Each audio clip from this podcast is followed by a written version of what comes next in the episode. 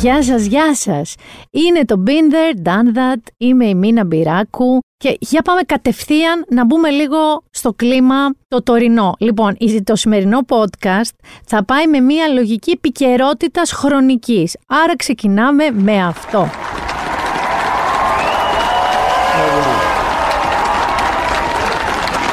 Chief Justice Roberts, Vice President Harris, Speaker Pelosi, Leader Schumer, Leader McConnell, Vice President Pence, my uh, distinguished guests, my fellow Americans. This is America's day. This is democracy's day. A day of history and hope, of renewal and resolve. Through a crucible for the ages, America has been tested anew, and America has risen to the challenge.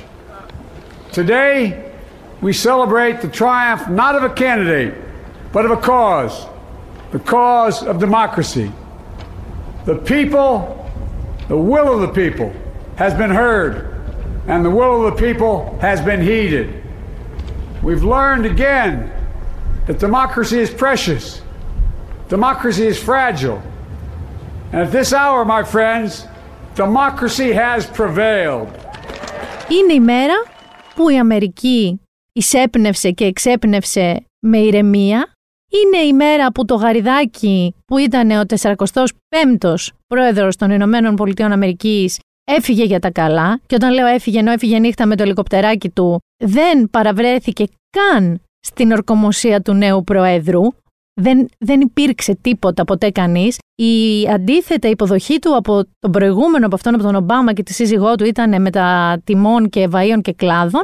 Το συγκεκριμένος αποφάσισε να μην είναι εκεί. Αυτό δεν άλλαξε βέβαια τίποτα, μην σας πω ήταν και καλύτερα, διότι ήταν μία μέρα ηλιόλουστη καταρχάς, μέσα στην καρδιά του χειμώνα τώρα στη Washington, δεν είναι και εύκολο αυτό. Είναι λοιπόν ε, μία μέρα όπου το πνεύμα ενότητας και έτσι αισιοδοξίας ξεκίνησε καλά. Πάμε λίγο ε, να τα πάμε γρήγορα. Φαντάζομαι κάποιοι από εσάς έχετε δει και ειδήσεις, μπορεί μερικοί να είδατε και κάπως live όλο αυτό, αλλά πάμε να δούμε μερικά bullet points της χτεσινής λοιπόν ορκομοσίας του Τζο Μπάιντεν, ο οποίος είναι ο 46ο πρόεδρος των Ηνωμένων Πολιτειών. Καταρχάς υπήρχε ένα πνεύμα έτσι ενότητας. Δηλαδή ήταν εκεί φυσικά ο Μπαράκ και η Μισελ Ομπάμα, ήταν ο Μπιλ και η Χίλαρι Κλίντον, ήταν ο George W. Bush και η Λόρα Bush, ήταν ο αντιπρόεδρος του Γαριδακίου, ο Μάικ Πενς με τη σύζυγό του, ήταν κόσμος και λαός. Φυσικά με το που εμφανίστηκε ο Μπαράκ και η Μισέλ, όλοι οι άλλοι εξαφανίστηκαν. Δηλαδή, τι να σας πω, αυτό είναι το πιο χολιγουντιανό ζευγάρι, πιστεύω, που έχει περάσει ποτέ από το Λευκό Οίκο και ας έχει περάσει πραγματικός χολιγουντιανός που ήταν ο Ρίγκαν. Εντάξει, ούτε καν. Είναι ρε παιδί μου σταρ οι άνθρωποι. Εμφανίστηκαν Μισέλ θεάρα και στιλιστικά και πώς να σου πω, ο αέρας της καταπληκτική. Πολύ συγκινητικό φανταστικά συγκινητικό πραγματικά όταν η Κάμαλα πλέον είναι και επίσημα η Mrs. Vice President η οποία είναι μια γυναίκα η οποία είναι μαύρη και Ασιάτισα μαζί. Η μισή της καταγωγή είναι νομίζω Τζαμαϊκανή και η άλλη μισή της είναι από την Ινδία. Έχουμε λοιπόν και λέμε. Καταρχάς, την ώρα έτσι που έφτανε και τελείωσε και ορκομοσία και αρχίσαν αυτο, αυτοκινητοπομπές, αυτό που παρατήρησα, γιατί δεν το βλέπα συνεχώς, άλλαζε κανάλια, ξανάβαζα. Όλο ο Τζο Μπάιντεν ήταν και τον σέρναν κάπου και αυτός έπρεπε να περπατάει, μιλάμε για πολλά μίλια. Ο άνθρωπος είναι ο γυρεότερος πρόεδρος, τον είπα στην ιστορία.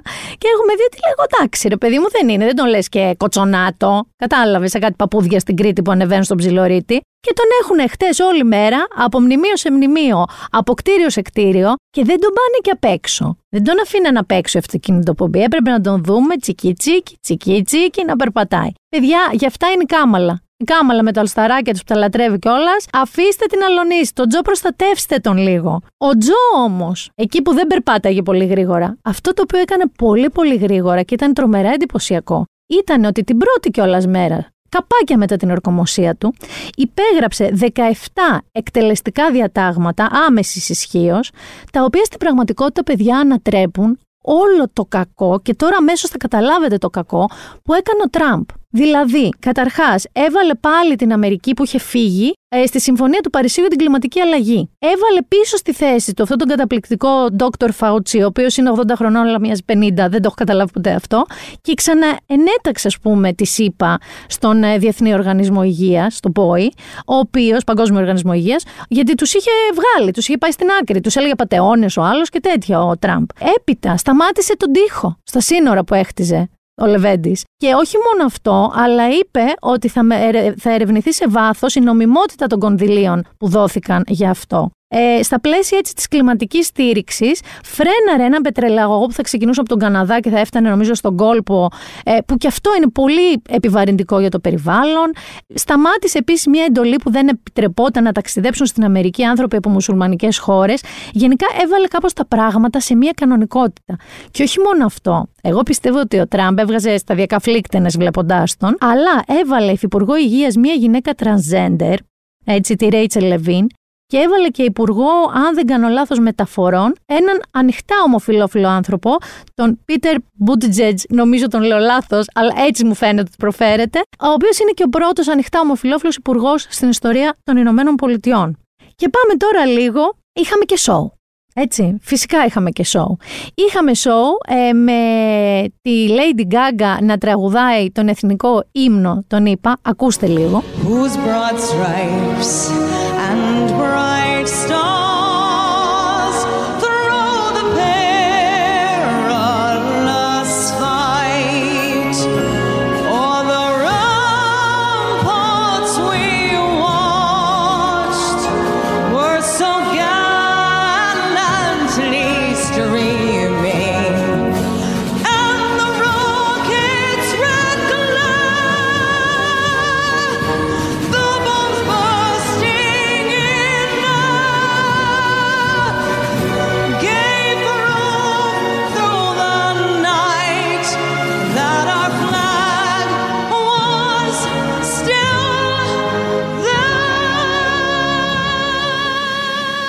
Η οποία έχει φανταστική φωνή, είναι τρέλη καλλιτέχνης.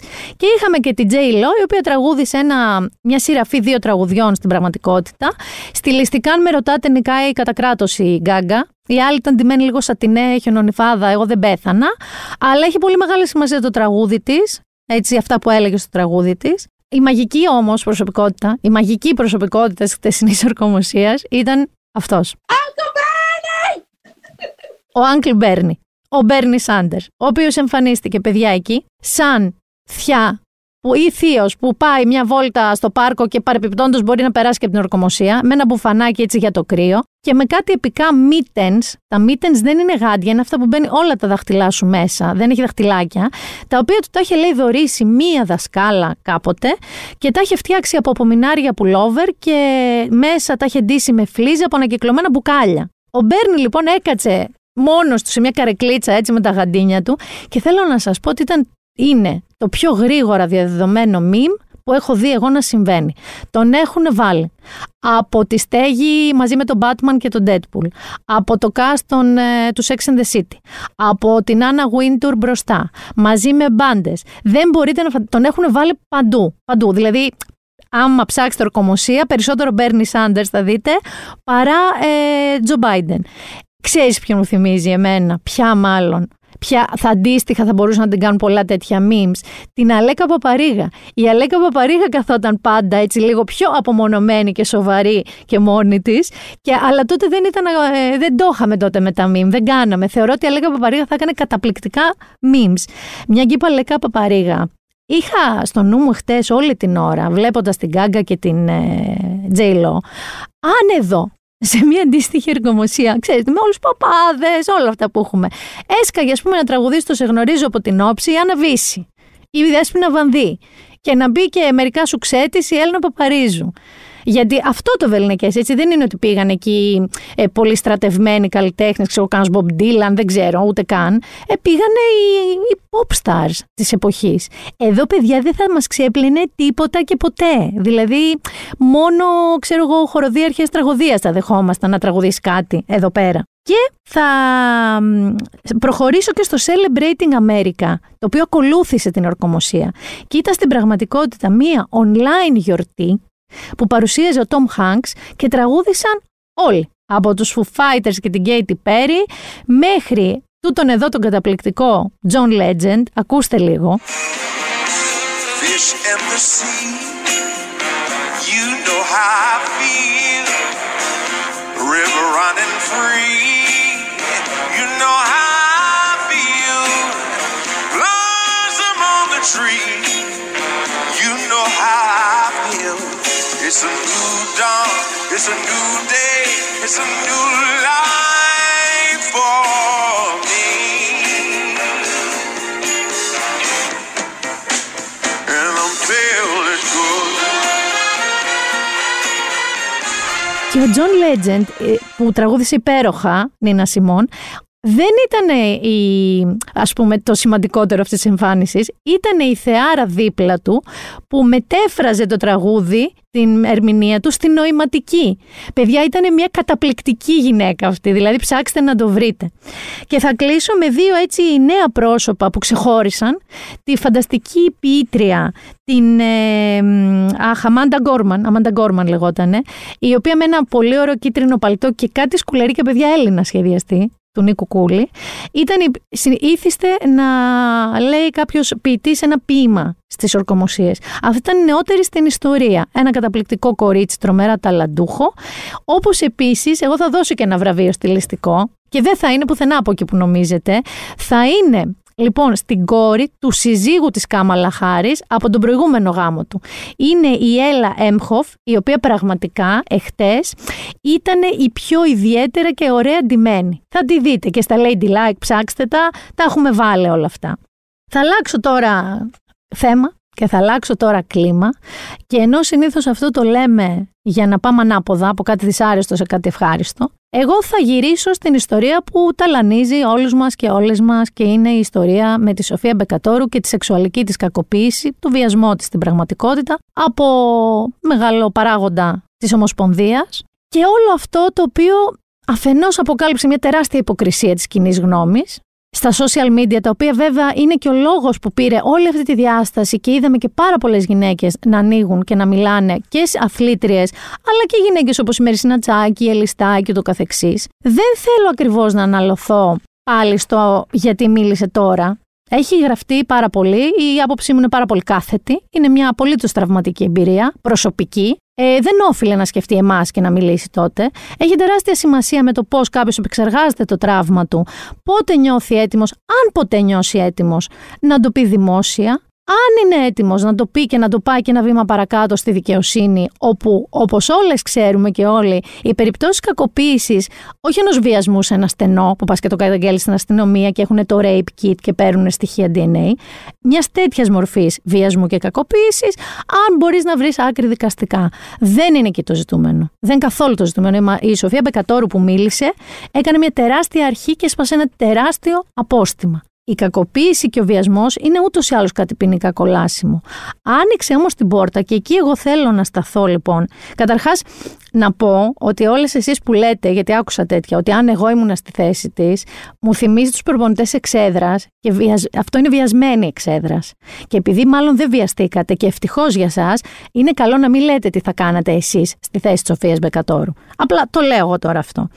Εγώ αυτό που θέλω λίγο να σταθώ για να καταλάβετε γιατί εννοείται ότι άντρες, πολλοί άντρες γύρω μου έχουν αρχίσει και δυσανασχετούν. Είναι για τη σεξουαλική παρενόχληση και πώς αυτό ορίζεται. Γιατί από εκεί χτίζεται πάνω σε αυτό η κουλτούρα του βιασμού. Για να σας το κάνω πιο λιανά, να σας περιγράψω μία μέρα δική μου και Νίκο, εσύ που είσαι άντρας, να την πάμε παρέα. Ωραία. Λοιπόν, εγώ ξυπνάω και εσύ το πρωί και πίνουμε τον καφέ μας. Ωραία, και ξεκινάμε για τη δουλειά μας και βγαίνουμε στο δρόμο. Εσύ περπατάς μέχρι τη στάση του λεωφορείου σου, το ίδιο και εγώ.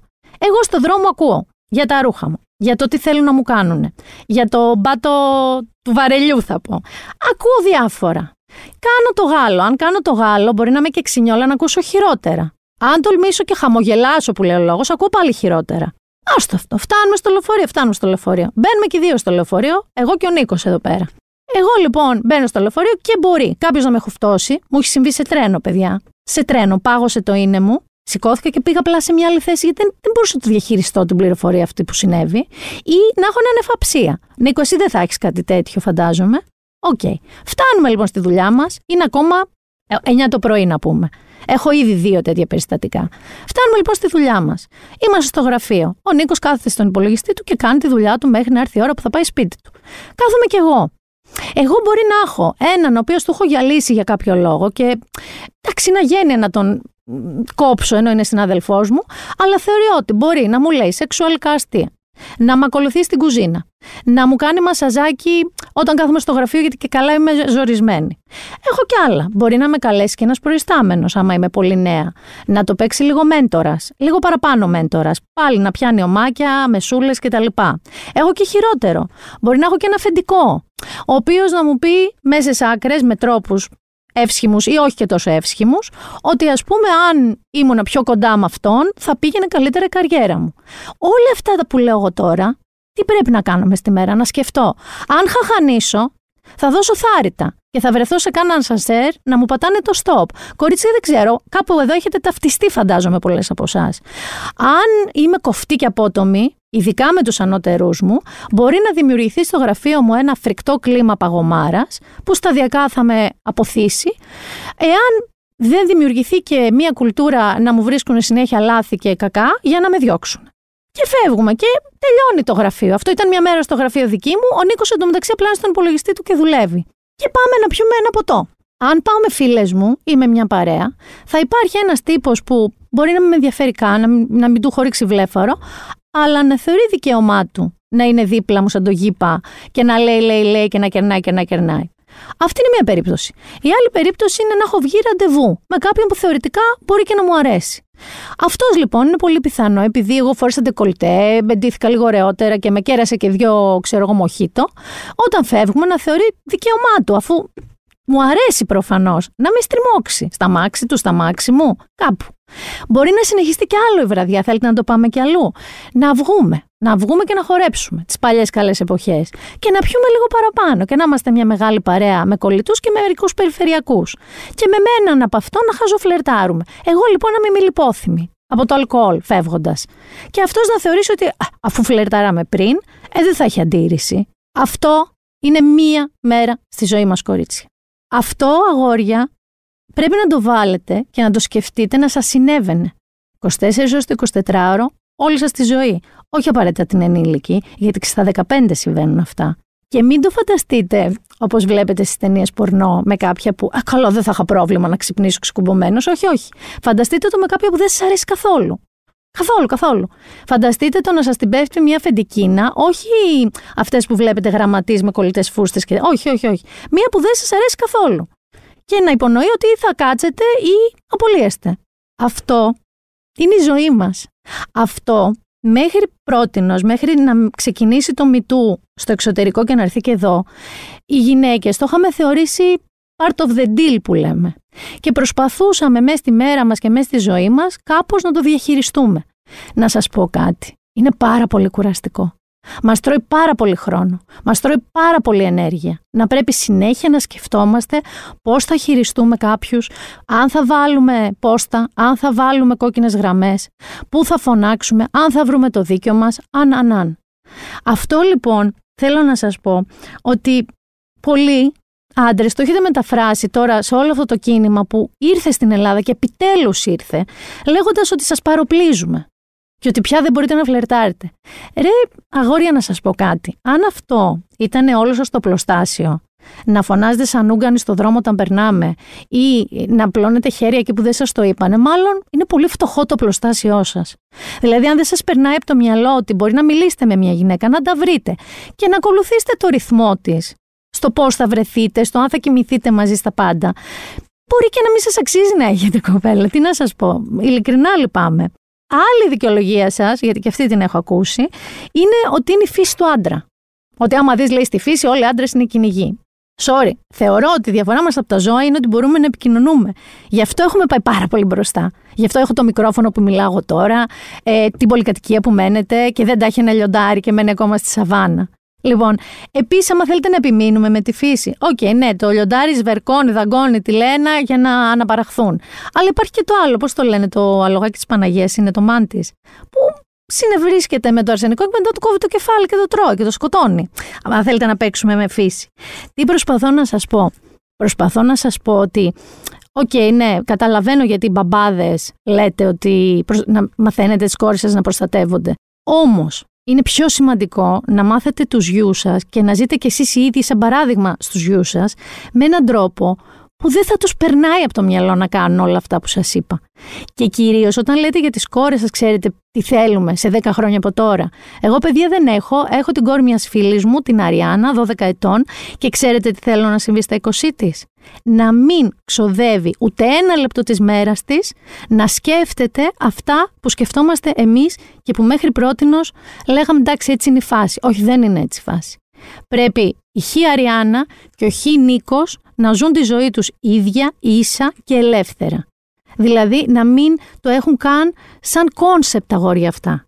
Κάτι το οποίο δεν συνέβη βέβαια, για να περάσω λίγο και στην τηλεόραση, γιατί είχαμε και παράδειγμα, την ίδια μέρα μάλιστα με τη Σοφία Μπεκατόρου που έσκασε ιστορία, με αυτά τα δίδυμα του Big Brother, οι οποίοι βγήκαν στην εκπομπή του Σταρόβα και σε μια αστεία κόντρα και καλά διδύμων παραδέχτηκαν ότι με μια κοπέλα που διευκρίνησαν προς Θεού δεν ήταν η κοπέλα κάποιου, ήταν απλά μια casual ας πούμε συναναστροφή, πήγε πρώτα ο ένας την τρίτη και ο άλλος εν αγνία της κοπέλας την πέμπτη.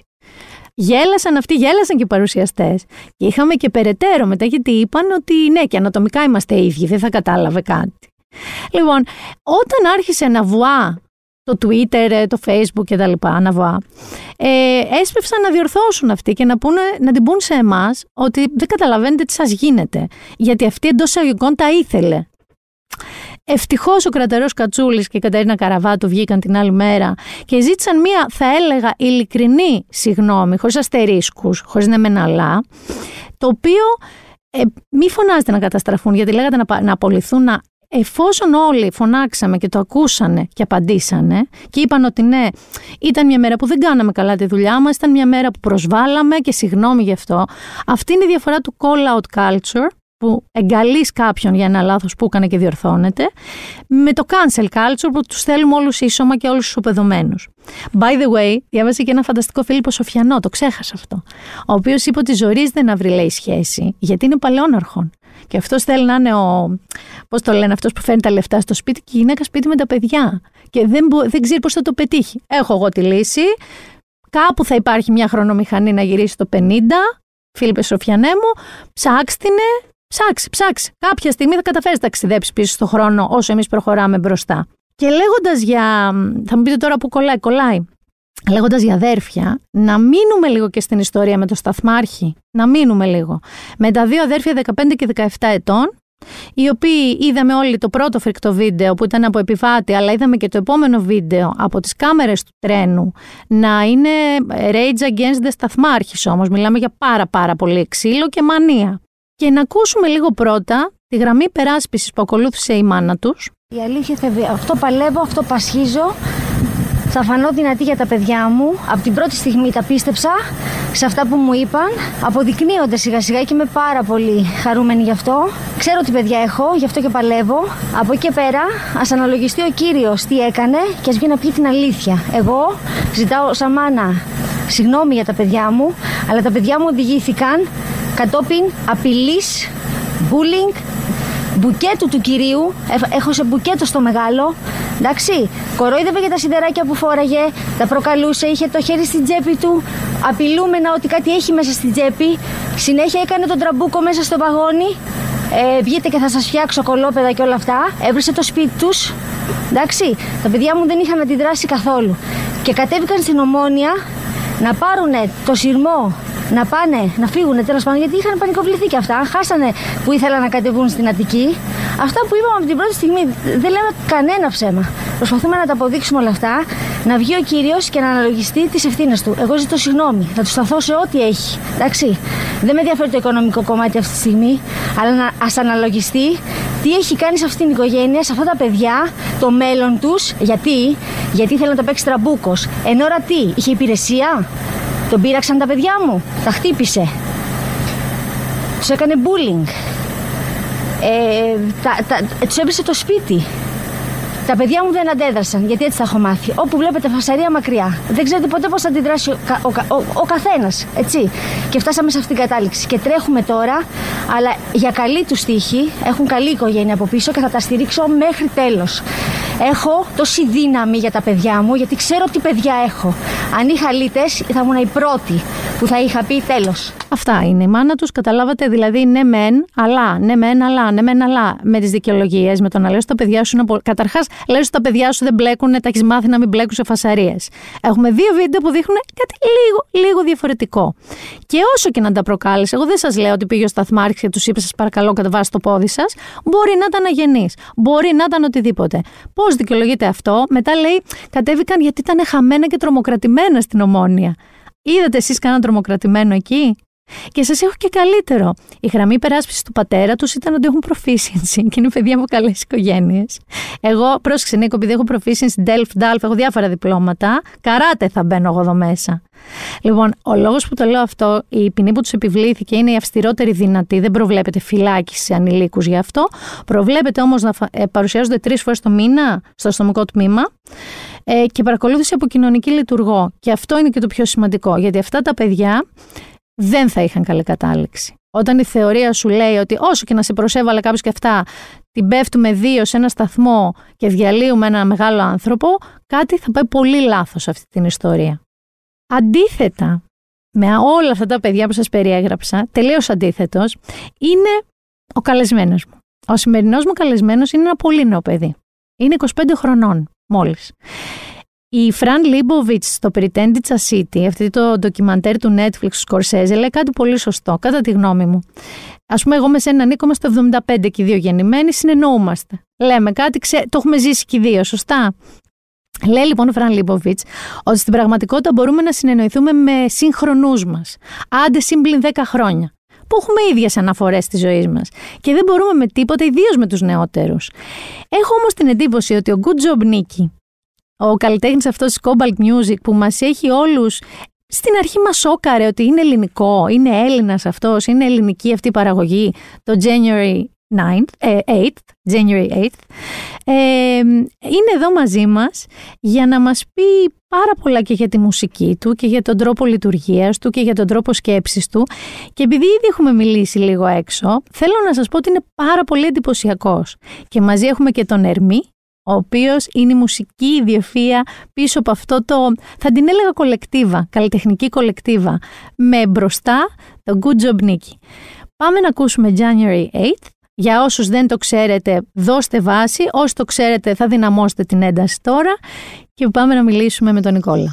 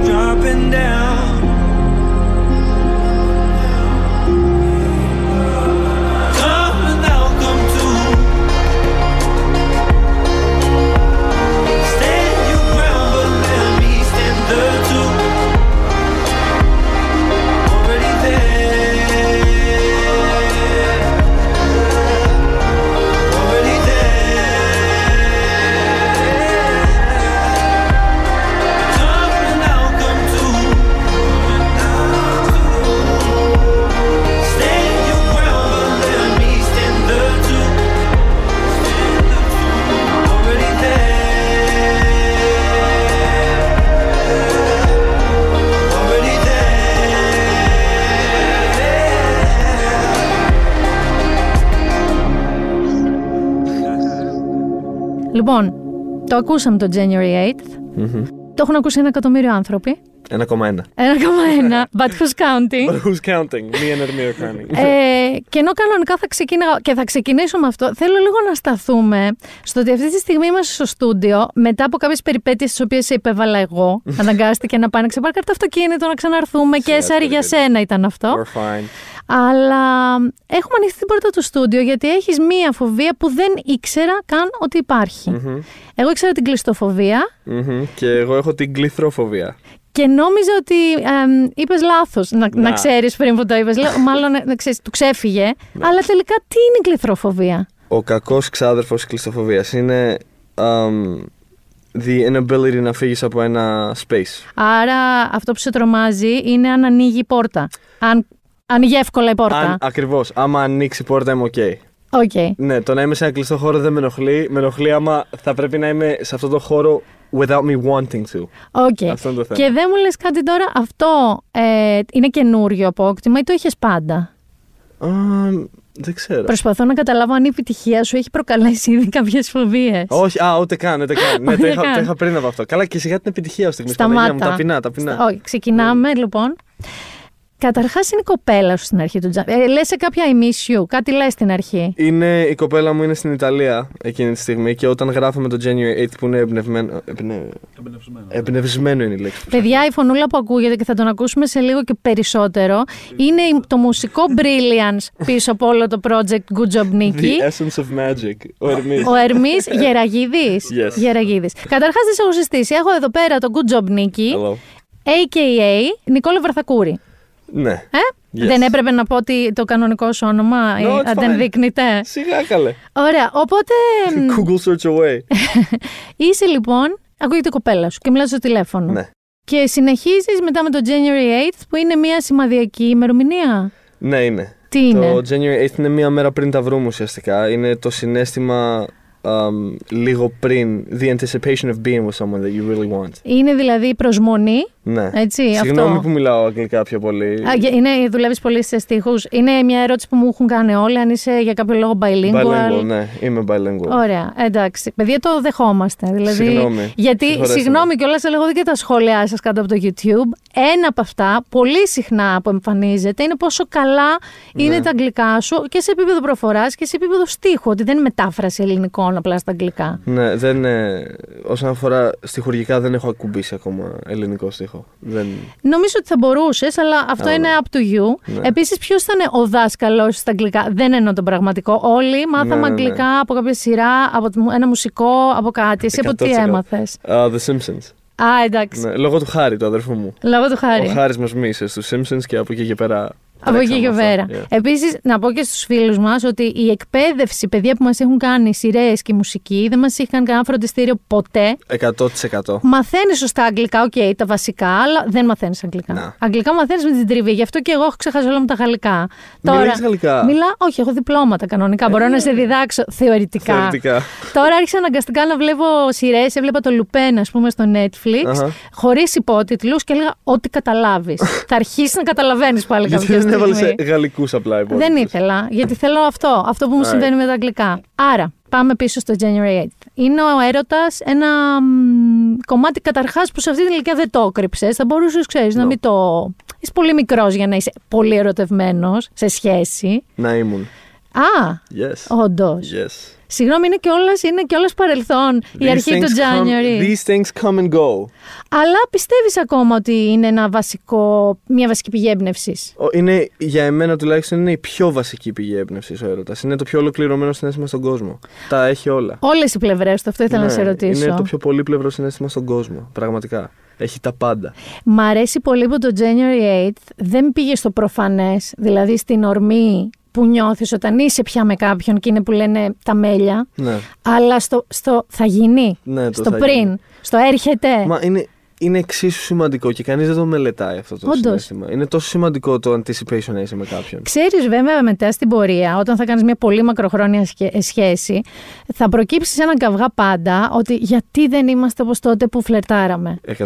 Γιατί δεν έχουμε αυτό τη λαχτάρα ο ένας Yeah. για τον άλλον που είχαμε στις αρχές; Μμμ. Ε, οπότε τώρα πόσο καιρό έχει λήξει αυτή η σχέση; Πόσο έχουμε σήμερα; Όντως είναι τόσο φρέσκο.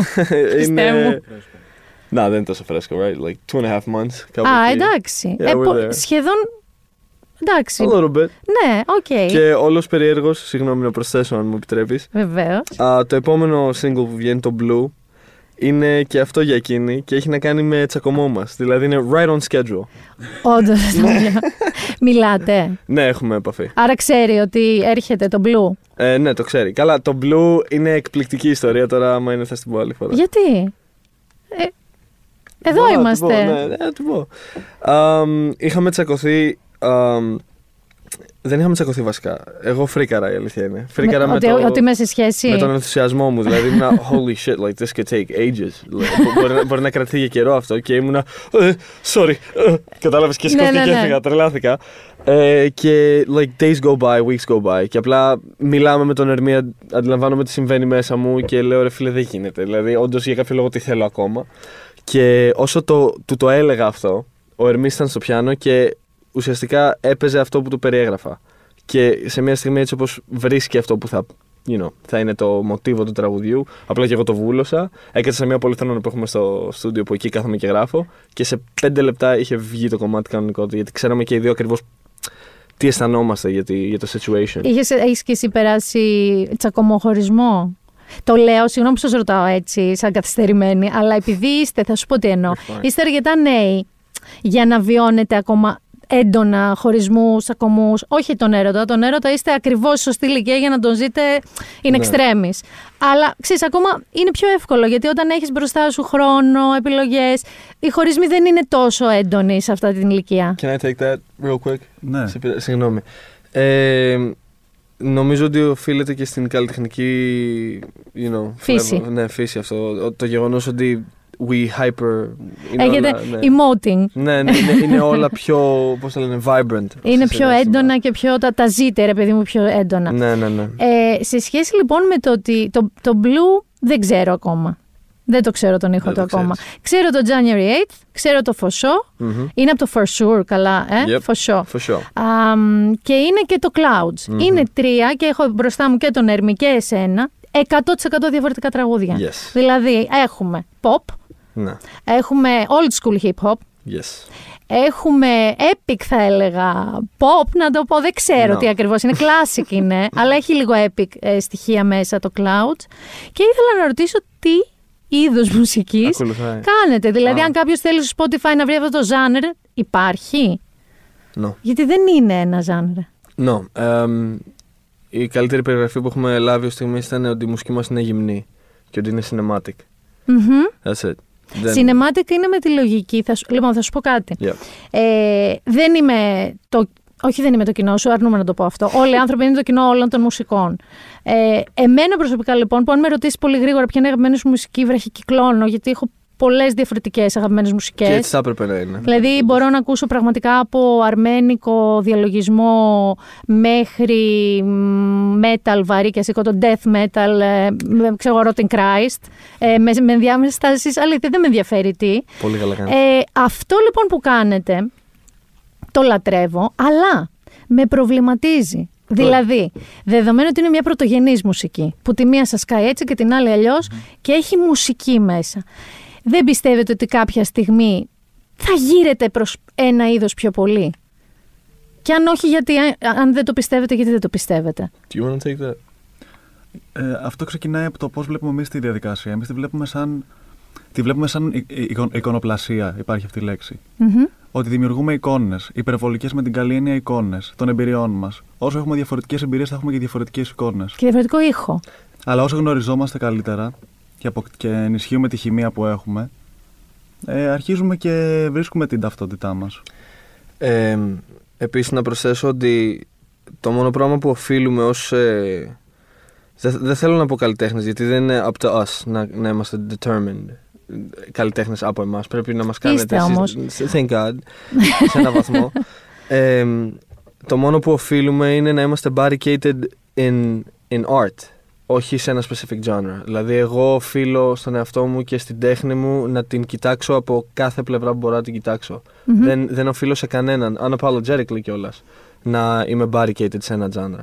Εγώ συμφωνώ και πάρα πολύ. Απλά αυτό ξέρεις τι είναι. Είναι ε, τρομακτικό, είναι υπέροχο, γιατί δεν ξέρεις η εμπειρία που ξαφνικά θα σου δώσει ένβασμα για στίχο και για μουσική τι θα είναι. Δηλαδή μπορεί να φτάσεις σε metal, μπορεί κάποια στιγμή να είστε έξαλλοι με κάτι, να έχετε θυμό. Έχει Κάπως συμβεί. αυτό πρέπει να υλοποιηθεί σε ήχο και μουσική.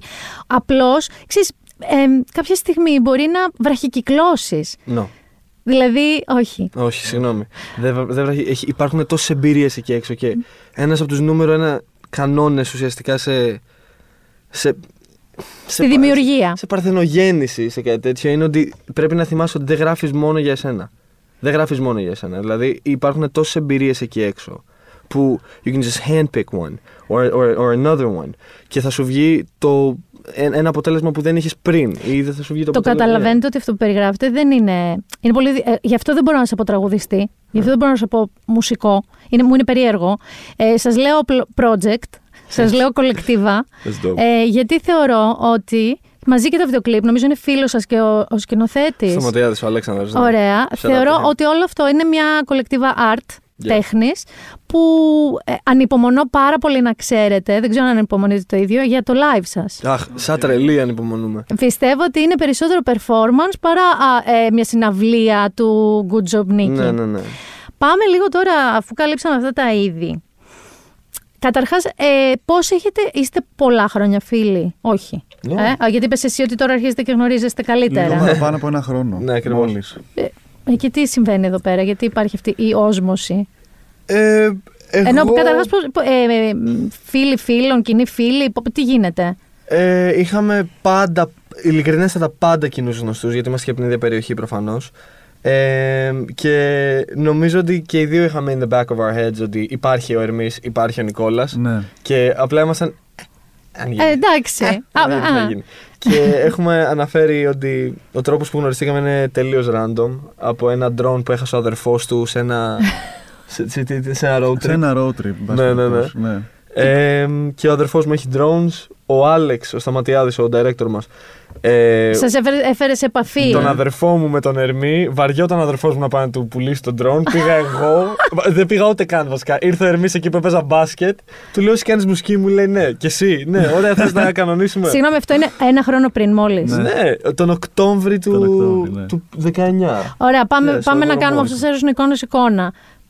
Γνωρίζεστε, ε, οκ, χαίρεστε ένας με τον άλλον. Φαντάζομαι ανταλλάσσετε κάποιες απόψεις, λες ότι εσύ ακούς και σ' αρέσει τι. Α, τα πάντα δεν. Ε, κάτι περισσότερο; Α, ένα- urban. Uh, like a little more hip hop και τέτοια. Οκ. αλλά- Ναι. Και ε, συμφωνείς εσύ και λες καλή είναι αυτή. Προσπαθώ να Όχι, Θα σε καταλάβω. βοηθήσω, θα σου κάνω πιο ξεκάθαρη την εικόνα. Οκ. Εμείς γνωριστήκαμε έξω από ένα γήπεδο μπάσκετ. Ωραία. Μετά από μια σειρά τυχαίων γεγονότων, όπως σου περιέγραψε ο Νικόλας. Ε, στην πραγματικότητα γνωριστήκαμε δύο μέρες μετά, Μμ. όπου ήρθε ο Νικόλας στο στούντιο και ο πρώτος μας διάλογος ήταν και το πρώτο μας κομμάτι. Αλήθεια. Το οποίο θα ξεκινήσαμε, κυκλοφορήσει. ναι. το οποίο θα κυκλοφορήσει, ναι. Είναι Αλήθεια. πολύ, πολύ συγκινητικό. Συγγνώμη, γιατί ξέρεις, μου φαίνεται λίγο περίεργο. Δε- ε, δεν έχω κάνει ποτέ αυτή τη δημ- δημιουργική διαδικασία. Αλλά μου φαίνεται τρελό ότι δύο άνθρωποι που δεν, δεν γνωρίζονται, γνωρίζουν ο ένας την ύπαρξη του άλλου μέχρι στιγμής, κάθονται σε ένα στούντιο και βγαίνουν αυτά τα πράγματα. Γιατί είναι σαν ο ένας πραγματικά να είναι μες στο μυαλό του άλλου. Που αυτό είναι όντως. Αυτό είναι, ναι. Είναι Ήταν σαν όλες οι προηγούμενες completion. εμπειρίες μας να μας είχαν προετοιμάσει Ακριβώς. για, να- για την γνωριμία αυτή. Ε, άλλο στοιχείο τρομερά ενδιαφέρον που εσείς μου το είπατε, δεν θα κάνω τον ξέρω, αλλά είναι και οι δύο αυτοδίδακτοι. Δεν Yeah. έχουν πάει σε οδείο, δεν έχουν κάνει θεωρία, ε, δεν έχουν κάνει αρμονία, δεν έχετε κάνει όλα αυτά τα οποία έχοντα τα κάνει εγώ, έχω φτάσει στη δεύτερη μέση πιάνο, είναι τρομερά περιοριστικά. Thank you. Είναι ο λόγος που εγώ σταμάτησα το πιάνο. Thank you που ειλικρινά που το είπες με εμπειρία αυτό το πράγμα. Ε, ε, Όχι, όχι, είναι ο συμφωνώ λόγος. απόλυτα. Η δική μου εμπειρία ήταν ε, η μία κυρία που καθ- έμενε από κάτω μας στην πολυκατοικία όταν ήμουν παιδί. Ε, ήταν δια- δασκάλα πιάνου, ήταν στη Ρωσία κιόλας δασκάλα πιάνου και άκουγα που έπαιζε όλη την ώρα πιάνο και λέω θέλω να μάθω.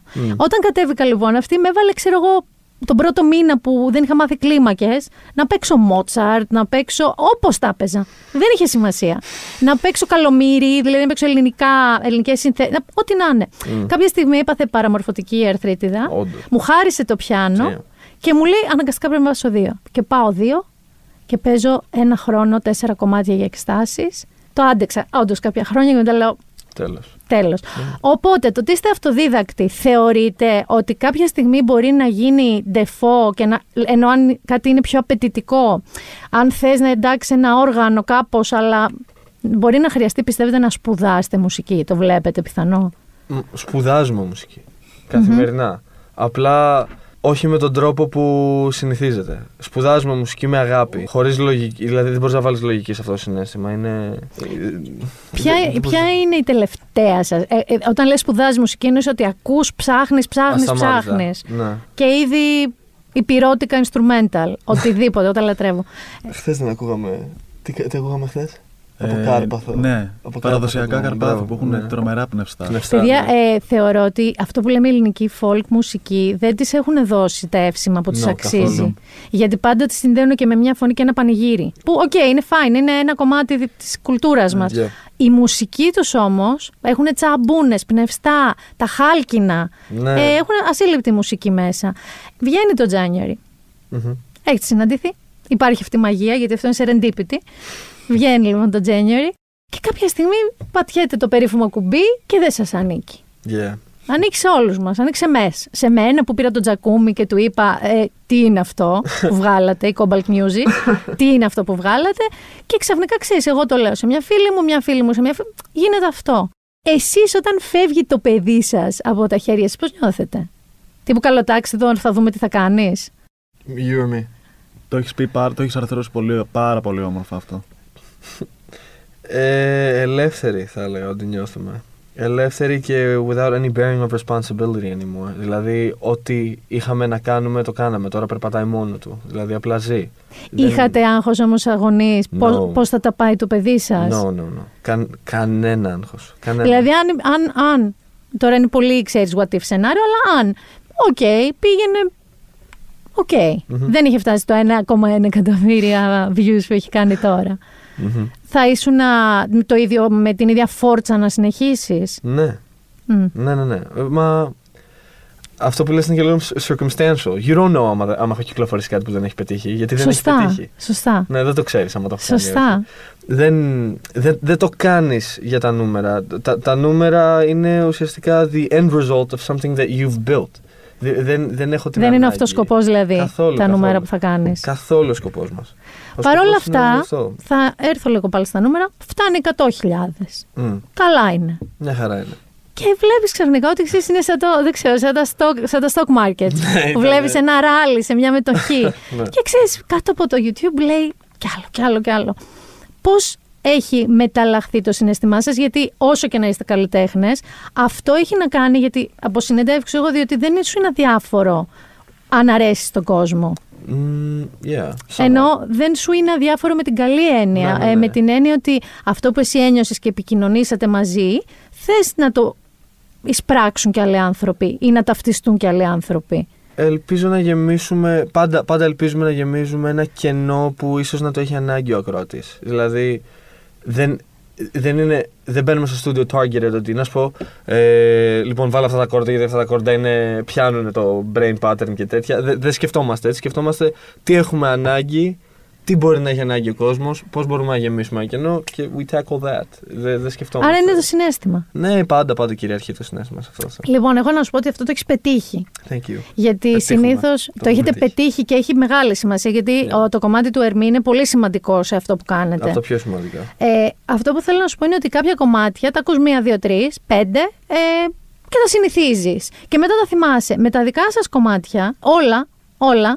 αλλά ειδικά το πρώτο που ήταν, ξέρεις πρώτη φορά ποιος είναι αυτός, τι είναι αυτό, μπορούσα από τη δεύτερη φορά που το άκουγα να αναγνωρίσω ότι είναι αυτό το κομμάτι από την αρχή. Τέλειο. Δηλαδή από τον ήχο, από τη μελωδία. Άρα, ναι, οκ, μπορεί να είχε και κάτι catchy μέσα, αλλά όχι ως αυτό σκοπό. Ναι. Ωραία. Λοιπόν, ε, ποια είναι τα πρώτα σχόλια που άκουσες όταν κυκλοφόρησε, ενώ όχι από τους γονείς σου, από κάποιον που το είχε ήδη ακούσει, και εσύ; Δηλαδή, ποια ήταν τα πρώτα τηλέφωνα που πήρατε και σας είπαν ρε, εσύ, τι είναι αυτό που έφτιαξες; Δεν θυμάμαι, δεν ήταν το πρώτο, αλλά ήταν σίγουρα από τα πρώτα. Έχω έναν ε, πάρα πολύ καλό φίλο και τον θεωρώ και μέντορα αυτόν τον άνθρωπο. Με έχει βοηθήσει πάρα πολύ, μου έχει σταθεί πάρα πολύ. Ο ταυτισμένος λάθος, άμα τον ξέρετε. Α, Ταυτισμένος κάτι Λάθος. έχω διαβάσει, αλλά δεν, ενώ, δεν- ναι, το ξέρω σαν όνομα, αλλά δεν ε, Ναι. ξέρω ποιος άνθρωπος είναι, Είναι αυτός. ένας, ε, δεν μπορώ να τον πω ράπερ. Ο άνθρωπος είναι ποιητής. Είναι πραγματικά εκπληκτικό. His penmanship είναι τόσο όριμος το πώς γράφει. Ε, Τώρα με πείθεις, θα ψάξω μόλις είναι, είναι, είναι απίστευτο. Α πούμε, το έχω είναι ένα κομμάτι που μου είχε βάλει όταν ήμουν πολύ μικρός. Δηλαδή, ο, με έχει από τα 16 χρόνια στο στούντιο. Αχα. Με παλιά. Ε, και μου το είχε βάλει, θυμάμαι και legit. Εγώ δεν δεν μπορώ να. δε- I'm not moved really easily. Ναι, είσαι λίγο ανέστητος. Ε, ναι, τσα. αυτό με έκανε, με έκανε να κλάψω πραγματικά. Και αυτό που μου είπε είναι αυτό που μου έλεγε συνεχώς. Μου έλεγε ρε, καλός είσαι, καλός είσαι, αλλά δεν έχεις χαρακτήρα ακόμα. Δεν έχεις βρει το χαρακτήρας σου. Και. Can I, can I curse? Ε, εξαρτάται πόσο, για πες μου. Α, εντάξει, και παίρνει τηλέφωνο και μου κάνει ρέμα. Α, Εντάξει, ναι, alright. ναι, μου λέει επιτέλους. Έχεις χαρακτήρα. Βρήκες το χαρακτήρας σου και ήμουν τόσο χαρούμενος που you know, αυτό Mm. ήταν ένα full circle από έναν άνθρωπο που τόσο πολύ φάνηκε ότι το ήθελε και εκείνος για εμένα. Ναι, γιατί αυτός άμα μου λες από τα 16, Ναι, ναι. έχοντας διακρίνει κάτι, αυτή τη φωτιά που μη- ήταν μικρή σπίθα και άρχισε και άρχισε και είχε, ήταν he rooted for you. Ναι, Ήθελε ναι, να 100%. πας εκεί. Ναι. Ερμή, ποια- ποια- όταν βγήκε Τα- το κομμάτι, Αισθάνομαι συγκίνηση αρχικά. Ξο- Παίρνω λίγο χρόνο για τον εαυτό μου να συνειδητοποιήσω τι έχει συμβεί. Και τα τηλέφωνα που σηκώνω είναι των ανθρώπων που χαίρονται πηγαία με τη χαρά μου, που είναι πολύ λίγοι. Είναι η οικογένειά μου και η, α- αυτή που μου δόθηκε από τη γέννησή μου, αλλά και η νέα μου οικογένεια με τον Νικόλα. οκ. Μόνο τα άτομα που είχαν σημασία. Εσύ είσαι πιο εσωστρεφής. Ήσουν πιο. Προσπαθώ να καταλάβω λίγο τους χαρακτήρες σας. Αυτός εδώ περι- θεωρώ ότι ήταν λίγο trouble. Yes. Ήταν δηλαδή λίγο εκεί στους δρόμους της Βούλας. Ήταν. Βάρης. Βασικά, Βάρης. Στη Βάρη μεγάλωσα. που Ήταν μόνο roaming trouble. trouble γύρω-γύρω. Εσύ Παράλληλα, μου. εγώ περπατούσα μόνος μου στο Καβούρι. Οκ, αυτό. Κάθε βράδυ. Ναι, Εγώ στο Κίτσι και στη Μηλαδέζα. Εσύ ήσουν ένας άνθρωπος πιο εσωστρεφής και πιο εσωτερικής κατανάλωσης. Αισθάνεσαι ότι ο Νικόλας σε έχει λύσει συναισθηματικά στην έκφρασή σου, στο να είσαι πιο ανοιχτός, στο να μην σε νοιάζει και τόσο; ναι, πάρα πολύ. Είναι το, το μεγαλύτερο δώρο που μου έχει κάνει. Πάρα πολύ. Εγώ δεν βλέπω να σπάτε εσείς οι δύο. Δεν- Απλά θέλω να σας το πω. Thank you. Δηλαδή θα χαλάσει. Δεν, δεν είναι θέμα ε, σύμπνοιας καλλιτεχνικής μόνο. Είναι σαν το Yin και το Yang ακριβώς.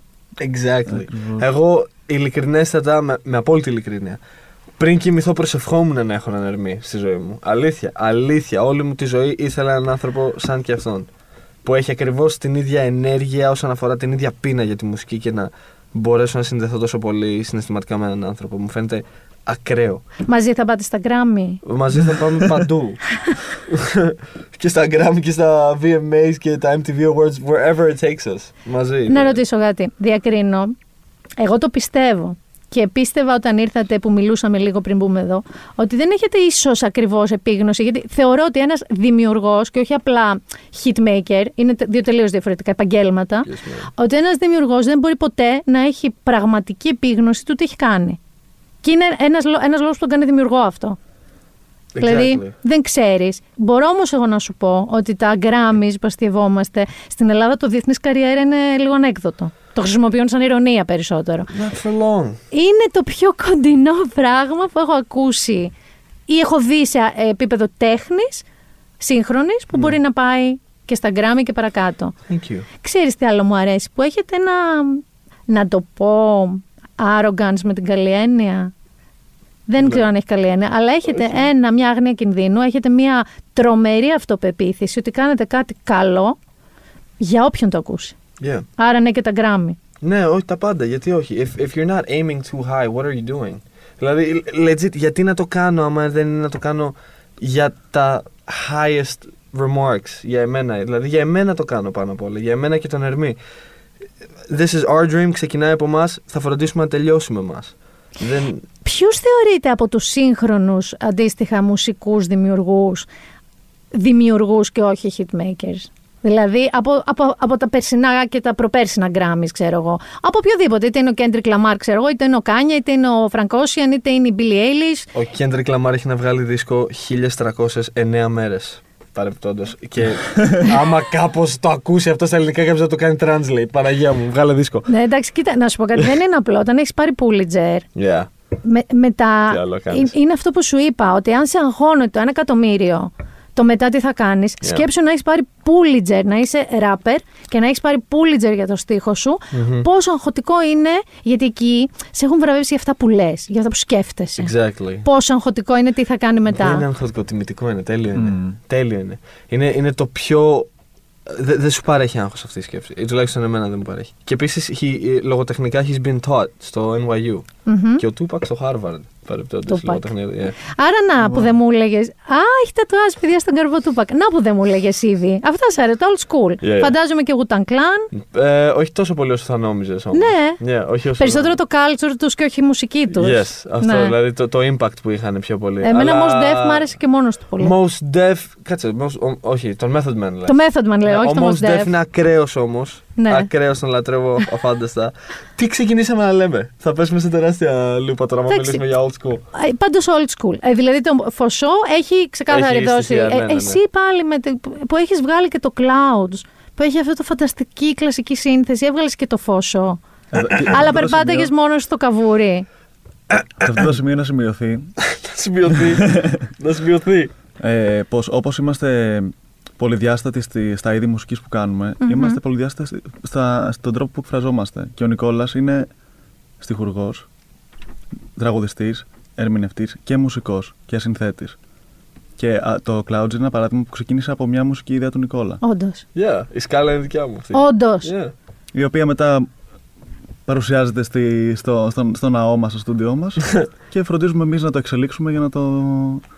Παιδιά, σας εύχομαι πάρα πολύ να, να, να μην σας φύγει αυτό. Γιατί είναι απλά ότι μαζεύονται δύο φίλοι και όπως δύο άλλοι φίλοι παίζουν ε, Grand Theft Auto, ή εσείς τι παίζετε; Μουσική. Μουσική.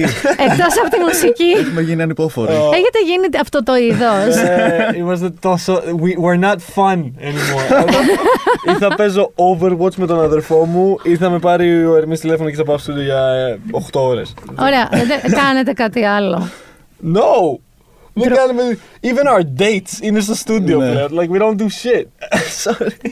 Πρέπει όμως, παιδιά. Πρέπει για να έχουμε εμπειρίες, αλλά. Όχι, πρέπει ακριβώς γιατί θα χάσει τα references σου. Δηλαδή, οι τύχοι του στούντιο δεν μπορούν να σου παρέχουν, ειδικά εσάς, το you'd be κομμάτι της surprised. ζωής. Yeah. Δεν ξέρω τι συμβαίνει σε αυτό το στούντιο, παιδιά, δεν ξέρω αν θέλω να μάθω. Όχι, Που θες, I'd be θες, θες. surprised. No, you'd be surprised ενώ το πόσο μιλάνε. If Λοιπόν, walls could talk. Θέλω λίγο τα background σας, γιατί θέλω. Κοίταξε να δεις τώρα. Ε, τον Ερμή δεν τον περίμενα ότι θα είναι εδώ. Έχω καταχαρεί που είσαι εδώ. Θα μου επιτρέψεις όμως να, να κάνω ένα πολύ μικρό τσίκ εδώ, γιατί θέλω να βγάλω τον ελέφαντο από το δωμάτιο. Yes. Όχι, είναι, ε, φαντάζομαι το ξέρετε όλοι, αλλά εγώ θέλω να τον ρωτήσω, γιατί είσαι ο, γιο- ο γιος Για του το Γιάννη DNA Πάριου. για το DNA μου, ναι. Ναι, όχι, δεν θα σε ρω- ε, περίμενε. It's fine. Είναι ο γιος του Γιάννη Πάριου και της ε, Σοφίας Αλιμπέρτη. Yes. Ωραία. Ε, όχι, δεν θα σε ρωτήσω για το DNA. σου. Θα σε ρωτήσω όμως πόσες φορές έχεις διαβάσει, ακούσει το μήλο κάτω από τη μηλιά. Αρκετές. και έχω ακούσει κι άλλα πράγματα. Αλλά yeah, it's, it's fine. Είναι. Εγώ το μόνο που θέλω Είναι να μου λογικό, πεις δεν ξέρω. είναι το εξής. Ναι, είναι, μπορεί. Να- ε, εγώ δεν ξέρω καν αν βιολογικά στέκει η κληρονομικότητα. Yeah. Δεν το ξέρω αυτό. Δηλαδή, αν ένας μουσικός γεννάει κάποιον που έχει επίση ταλέντο στη μουσική και ένας συγγραφέας το ίδιο. Θεωρώ ότι είναι ένα κόμπο ε, το οποίο είναι σίγουρα και κάτι γονιδιακό, γιατί αλλιώς το ταλέντο δεν μπορώ να το ορίσω διαφορετικά. Θεωρώ ότι είναι γονιδιακό, αλλά είναι και επίκτητο. Δηλαδή, μεγάλωσε σε ένα σπίτι Ακριβώς, είναι τα ερεθίσματά μου κιόλας. που ακούγε συνέχεια να δημιουργείται μουσική. Και δόξα τω Θεώ στο highest remark, στο απόλυτο επίπεδο. Θέλω εδώ να σου πω κάτι που περίμενα να σου το πω. Θεωρώ ότι ο μπαμπάς σου είναι τόσο μ, μεγαλειωδός κρούνερ που πραγματικά, εάν ήταν άλλες ίσως οι συνθήκες, αν το είχε κυνηγήσει ο ίδιος περισσότερο, θα ήταν, κατάλαβες. Δηλαδή θα ήταν ο Regarded, Ντι Μάρτιν, ακριβώς. θα ήταν ο Συμφωνούμε Σινάτρα, απόλυτα. θα ήταν ο Πάριος. Συμφωνούμε απόλυτα. Δηλαδή ο Πάριος έχει την ίδια ιδιότητα ότι λέει μια νότα, βγαίνει ο πρώτος στίχος και νιώθεις. Exactly. Ο μπαμπάς είναι από τους μεγαλύτερους ερμηνευτές όλων των εποχών. Ποιο κομμάτι σου, σας, είναι αγαπημένο του; Δεν το έχεις ακούσει ακόμα. Δεν το έχω ακούσει ακόμα. Ναι. Είναι πιο. Ε, πόνταρα λίγο στο Clouds, γιατί είναι πιο μελωδικό. Ίσως είναι πιο συμβατό στη δική του μ, ακουστική. Δεν το έχεις ακούσει Δεν το έχω Αυτό ακούσει θα σου πω ακόμα. μόνο. Της μαμάς σου; Α, η μάνα μου έχει φτάσει σε ένα σημείο που απλά δεν μου λέει άλλες απόψεις. δηλαδή, δεν μπο- έχει, έχει, έχει, έχει κλείσει αυτή η πόρτα. Δηλαδή, όλη την ώρα μου, απλά άμα της στείλω κάτι θα με πάρει τηλέφωνο και θα μου πει Σ' άρεσε. Δεν μου λες. Love Ωραία. you too. α, σε, σε σχέση με όλη Yeah. λοιπόν την ύπαρξη του Κουτζομπνίκη, Ναι. ε, τι άλλα σου λένε; Δηλαδή, ο μπαμπάς σου, παράδειγμα, είχα πάντα την απορία. Άρχισες και έκανες εμφανίσεις. κάποια στιλιστικά. Right. Λίγο, ε, υπήρχαν στιγμές Harry Styles, υπήρχαν στιγμές κουρδιστό πορτοκάλι, όπως τις λέω εγώ, που ήσουν, πού σε είδα; Στο, στο Εν Λευκώ, με τα παιδιά με το Μένεγο και το Διοσκουρίδη που φόραγε ένα λευκό. Α, ναι. Α, οκ, Ναι, στο ναι, ping ναι, ναι, pong. ναι, μπράβο, ναι, εκεί. Το Λοιπόν, λευκό. εκεί ήσουν λίγο, ξέρεις, Kubrick, κιουμπρικός Yeah. το στυλ. Ναι, ε, εννοείται. δεν είσαι... Οι γονείς σου φαντάζομαι σε ξέρουν έτσι. Ναι, Με όπως το chinos, βλέπεις. T-shirts, σκουφιά, παντελόνια ναι, ναι, κτλ. ναι. Χαλαρό. Το κομμάτι αυτό που βλέπουν, το κόκκινο κοστούμι και τα λοιπά, τ- θεωρεί. Ο μπαμπάς σου με περίεργη. Ο μπαμπάς σου είναι κοκέτης. Πάντα ήταν καλοντημένος Yeah. άνθρωπος. Αλλά αυτό είναι λίγο πιο πέρα από το καλοντημένος. Είμαι... Η Apple δεν σταμάτησε στο iPhone 1.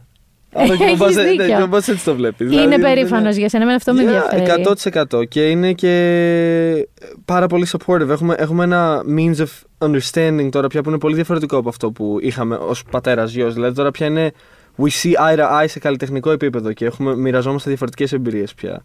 Μιλάς και εσύ μαζί του για μουσική πια; Είσαι ένας ε, θετός γιος; Ή τους, τον ζαλίζετε πολύ, αυτό ρωτάω.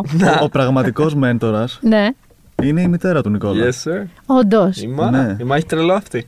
Άντε! Τρελό αυτή. She can recognize έτσι η μάνα. Το ότι- Κάνει αυτό το περίφημο που ακούει ένα τραγούδι. Αυτό το, εγώ το έχω σαν παιδί, το είχα σαν παιδί και με προφορές. Γι' αυτό μπορούσα να κάνω ψεύτικη ρώσικη προφορά ή οτιδήποτε. Εγώ ποια προσφορά θες; Και μετά, εγώ. Μετά we should do that. Δηλαδή μπορούμε να μιλήσουμε αγγλικά, αυστραλέζικα, αγγλικά, γαλλικά, Ω, αγγλικά, θέλω να το δω. Και εγώ γερμανικά. πάρα πολύ. Και εγώ πάρα- μετά θα το κάνουμε αυτό. Αλλά η μαμά σου έχει τέτοιο αυτή, ε. ναι, η μάνα ξέρει scratch that, release that, 100%. scratch that, release that. Φανταστικό. Ναι, ναι, ναι. Επίσης, η μαμά σου έχω την εντύπωση ότι ο μπαμπάς σου είναι ευαίσθητος, αλλά εντάξει, είναι ταυκούκι, δηλαδή δεν θα είχε φτάσει και που έφτασε αν ήταν απλά ευαίσθητος. Έχω όμως την εντύπωση ότι η μαμά σου είναι μια τρομερή force of nature. Είναι μια δυνατή γυναίκα. Ναι, she's a lioness η μάνα. Η μαμά σου είναι η, η Ναι, ναι, ναι. λιονταρίνα με Είναι τα κάμπς λιονταρίνα, της. Κανονικότατη. Δεν μου Ναι. λες, τι σου έχει πει να προσέχεις; Um, με πιστεύετε απόλυτα. I'm her breed. παρά την εφηβεία σου. Να. Ήταν καλή η εφηβεία σου, η ήσουν εφηβεία μου- αζόρικο. Η εφηβεία μου ήταν υπερβολικά ζώρικη. Δηλαδή, things that happened I can't even say. Ήταν, Ε, ήσουν να το κοιτάς πίσω και ήταν. Ναι, ναι, ναι. Η μα, η μα έχει, έχει περάσει δύσκολα δυστυχώς στην εφηβεία μου. Ε, άρα μάλλον γι' αυτό σε εμπιστεύεται πια. Yeah. Και εντάξει, μέσα σε όλο αυτό το ταξίδι, το εφηβικό και μετά, you know, early adulthood και τέτοια. Ε, όλο αυτό που σήμερα είμαι και αυτό που θα γίνω ουσιαστικά, α, it's been brewing. Και τώρα η μαμά αρχίζει και το βλέπει, το βλέπει, το βλέπει ότι δεν, δεν διστάζω να δείξω ακριβώς ποιος είμαι και τα λοιπά και έχει απόλυτη εμπιστοσύνη. Αυτό είναι πολύ εντυπωσιακό και έρχομαι στον Ερμή, ο οποίος κοιτάει την κονσόλα. Δεν, εν- δεν εννοούσα ότι ο Αστέρισκος δεν θα πιάσει και σένα. γιατί όλοι ξέρουμε ότι ο Νικόλας είναι ο γιος του Γιάννη Πάριου και της Σοφίας Αλιμπέρτη. Αλλά θέλω λίγο να μου πεις και εσύ πώς έχεις μεγαλώσει. Αν οι γονείς σου έχουν κάποια σχέση με τη μουσική.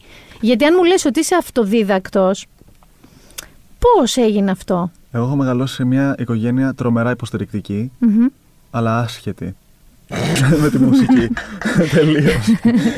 Άκουγες Ε, Γιάννη Πάριο, σπίτι σου; Βέβαια. Οκ. Μα το αγαπημένο μου κομμάτι ελληνικό είναι από Ποιο; τη θεραπεία. Πιο καλή η μοναξιά. Α, Εγώ είμαι στο φταίμε και οι δυο. Α, εγώ το όλη η ζωή μου. Όλη η ζωή μου. Ω, Είπαμε όλη τη ζωή όλη, ναι, όλη τη φάση της καριέρας του, Το το δικό σου; spectrum. Το δικό σου ποιο είναι, Νικό; Πολλά. Είναι πολλά. Εγώ πάντα όταν ακούω φταίμε και οι δύο, ξέρεις, Διπλωμάτης. παθαίνω ένα. A kind way of saying δεν έχω αγαπημένο. Ξέρεις τι, ο Πάριος όμως, θα σας πω κάτι παιδιά. Παλιά, όταν, εγώ, εγώ είμαι αρκετά μεγαλύτερη, 20 χρόνια μεγαλύτερη σας. Ε. Παλιά λοιπόν, είχαμε αυτοκίνητα, τα οποία ήταν σιδερένια και βαριά, δεν υπήρχαν οι εθνικές οδοί που υπάρχουν τώρα, δεν υπήρχαν υδραυλικά τιμόνια, ήταν σαν... ναι. Και οι γονείς μας καπνίζαν με κλειστά τζάμια επίσης, ήταν εκείνη η εποχή. Αλλά θυμάμαι, επειδή εμείς πηγαίναμε στη Μάνη, γιατί έχουμε Εξοχικό. εξοχικό εκεί, ε, ακούγαμε ε, Πάριο Μαρινέλα, Πάριο Μαρινέλα, σε όλο τον Αχλαδόκαμπο που είχε πάρα πολλές τροφές. Δηλαδή, ο μπαμπάς σου με έχει συνοδεύσει σε πάρα πολλές ναυτίες μου. και πάντα, πάντα ξεκόλαγα, έπαθα να, όταν άκουγα, ξέρεις, αυτό. Τρελό. That's awesome. Οπότε οι γονείς σου είναι άσχετοι. Ναι. τι- πώς Εγώ έγινε; ξεκινάω με κουζινικά. Συγγνώμη. Με είχε συνεπάρει ο ρυθμός Οκ. και απλά χτυπούσα κουζινικά της μητέρας. Η μητέρα νόμιζε ότι ήμουν ένα βίαιο παιδί και με έγραψε πολεμικές τέχνες. Αυτό δεν πήγε και πολύ καλά. ε, κάποια στιγμή ανακάλυψα ότι ήθελα να παίξω drums γιατί χάζευα κάποια drums σε ένα μαγα- μουσικό μαγαζί έξω από το σχολείο μου. Το- Μου πήρανε. Σου πήρανε, γιατί συνήθως οι Πρώτος σετ γονείς. από τα τζάμπο, το διέλυσα. Δεύτερο σετ κανονικό. Ηλικία; Πέμπτη δημοτικού. Σου πήραν λέει, στον πέμπτη πατέρα μου δημοτικού μεγάλωσα. drums. Πω. Ναι, ευτυχώς έχουν πολύ υπομονή. Αυτό σας λέω ότι είναι υποστηρικτικοί και οι γείτονες. ε, και από εκεί άρχισα να εξερευνώ τη μουσική. Μετά το πιάνο το έμαθα μόνος μου επειδή είχαμε ένα πιάνο κυρίως ανέπιπλο στο σπίτι. Όλοι έχουν ένα τέτοιο από αυτή τη δεκαετία. Ναι. Και αυτό Believe it or ήταν- not, εγώ δεν έχω, συγγνώμη. Συγγνώμη, Αυτό δεν πρέπει έχετε να το στο σπίτι φτιάξουμε. πιάνο. Στο σπίτι μου δεν έχω πιάνο. Στο δικό σου. Ναι, στο Γιατί πατέρα φαντάζομαι μου στο έχουμε. πατέρα σου έχετε ένα σκαδωμάτιο περίπου. Έχουμε δύο πιάνα απλά. Έχετε δύο. Ναι. Το Go ahead, πρώτο συγγνώμη. καλό δώρο που, θα- που θέλω να σου κάνω είναι αυτό. Δω, γιατί τα είπες τότε, ρε, είσαι τρελός. δεν υπάρχει έκπληξη. θα έρθει γερανός στο σπίτι σου, δεν είναι έκπληξη. Πρέπει να το κανονίσουμε. Στα. Δεν μου Ε, λες Να το πάψεις κάτι. μπλε. Εννοείται. Ωραία, cool. Μπλε. Ε, και το πιάνο στο στούντιο είναι μπλε. So, Α, τέλειο. Yeah. Εσένα μου είπες πριν ότι έφτασες μέχρι ένα σημείο. εμ, ε, σχεδόν επαγγελματικό μπάσκετ, Ναι, σωστά; ναι, ναι, ναι. Ήσουν Παναθηναϊκός; Στο Παναθηναϊκό έπαιζα. Εκεί μόνο μέχρι στιγμής διαφωνούμε λίγο. Α, ναι, ένα τσακ. Εντάξει, είναι no matter. Αλλά σταμάτησες γιατί; Α, τραυματίστηκα και η απόλυτη αλήθεια είναι ότι it wasn't as moving anymore. Δεν... Μου έφτανε το γεγονός ότι μπορούσα να φτάσω σε αυτό το επίπεδο και it was time to get serious με τη μουσική. Όμως μου είπες ότι αυτό σε σφυ- λίγο σφυριλάτησε, Yeah. έχτισε, διαμόρφωσε το χαρακτήρα σου. 100%. Σε τι σημεία; Στην κυριολεξία σε όλα. Δηλαδή ε, η ανταγωνιστικότητά μου, το, ο σεβασμός που μπορεί να εκτρέφω για rival ή για οτιδήποτε ξέρω Για εγώ, τον ναι, αντίπαλο, ναι, βέβαια. έχω. Ε, Πειθαρχία; Ε, ναι, έχω, έχω πολύ πειθαρχία. Όσον αφορά τον επαγγελματισμό μου, είμαι πάρα πολύ πειθαρχημένο άτομο. Αλλά ξέ, το μπάσκετ είναι και αυτό πολύπλευρος. Δηλαδή, είσαι επαγγελματίας on the court και υπάρχει ένα τεράστιο και πανέμορφο sense of camaraderie με τα άτομά σου γύρω. Ναι, δηλαδή. συντροφικότητας. Ναι, συγγνώμη. Χίλια συγγνώμη. Ε, μεταφράζω για κάποιον που μπορεί να μην ναι, ξέρει ναι, όχι, τι και πάρα είναι. πολύ καλά κάνεις και συγγνώμη Γι' αυτό. που δεν Δεν, ό, έχω τη όχι. γνώση να την πω τη λέξη. Είπαμε, δεν, δεν απολογείσαι, το έχεις πει. Yeah. Ε, Αυτός Εντάξει, είσαι. νιώθω λίγο άσχημα. Αυτός Anyway. είσαι. Είναι οκ. Ε, και ναι, ε, είμαι πειθαρχημένος ε, συστηματικά. Δηλαδή, μέσα στο γήπεδο είμαι πειθαρχημένος. Ξέρω τι πρέπει να κάνω, πώς πρέπει να εκτελέσω my spots, το ένα το άλλο. Δηλαδή, I know what I have to Αλλά do. είσαι και team player. Ε, 100% Το team βλέπω player. αυτό να ξέρεις. Αυτή Ναι, τη ναι, στιγμή ναι. εγώ αυτό βλέπω. Γιατί θα, θα στο κάνω πολύ πραγματικό Yeah. ότι πολλοί άνθρωποι θα μπορούσαν όχι απλά να μην έχουν φέρει τον Ερμή μαζί.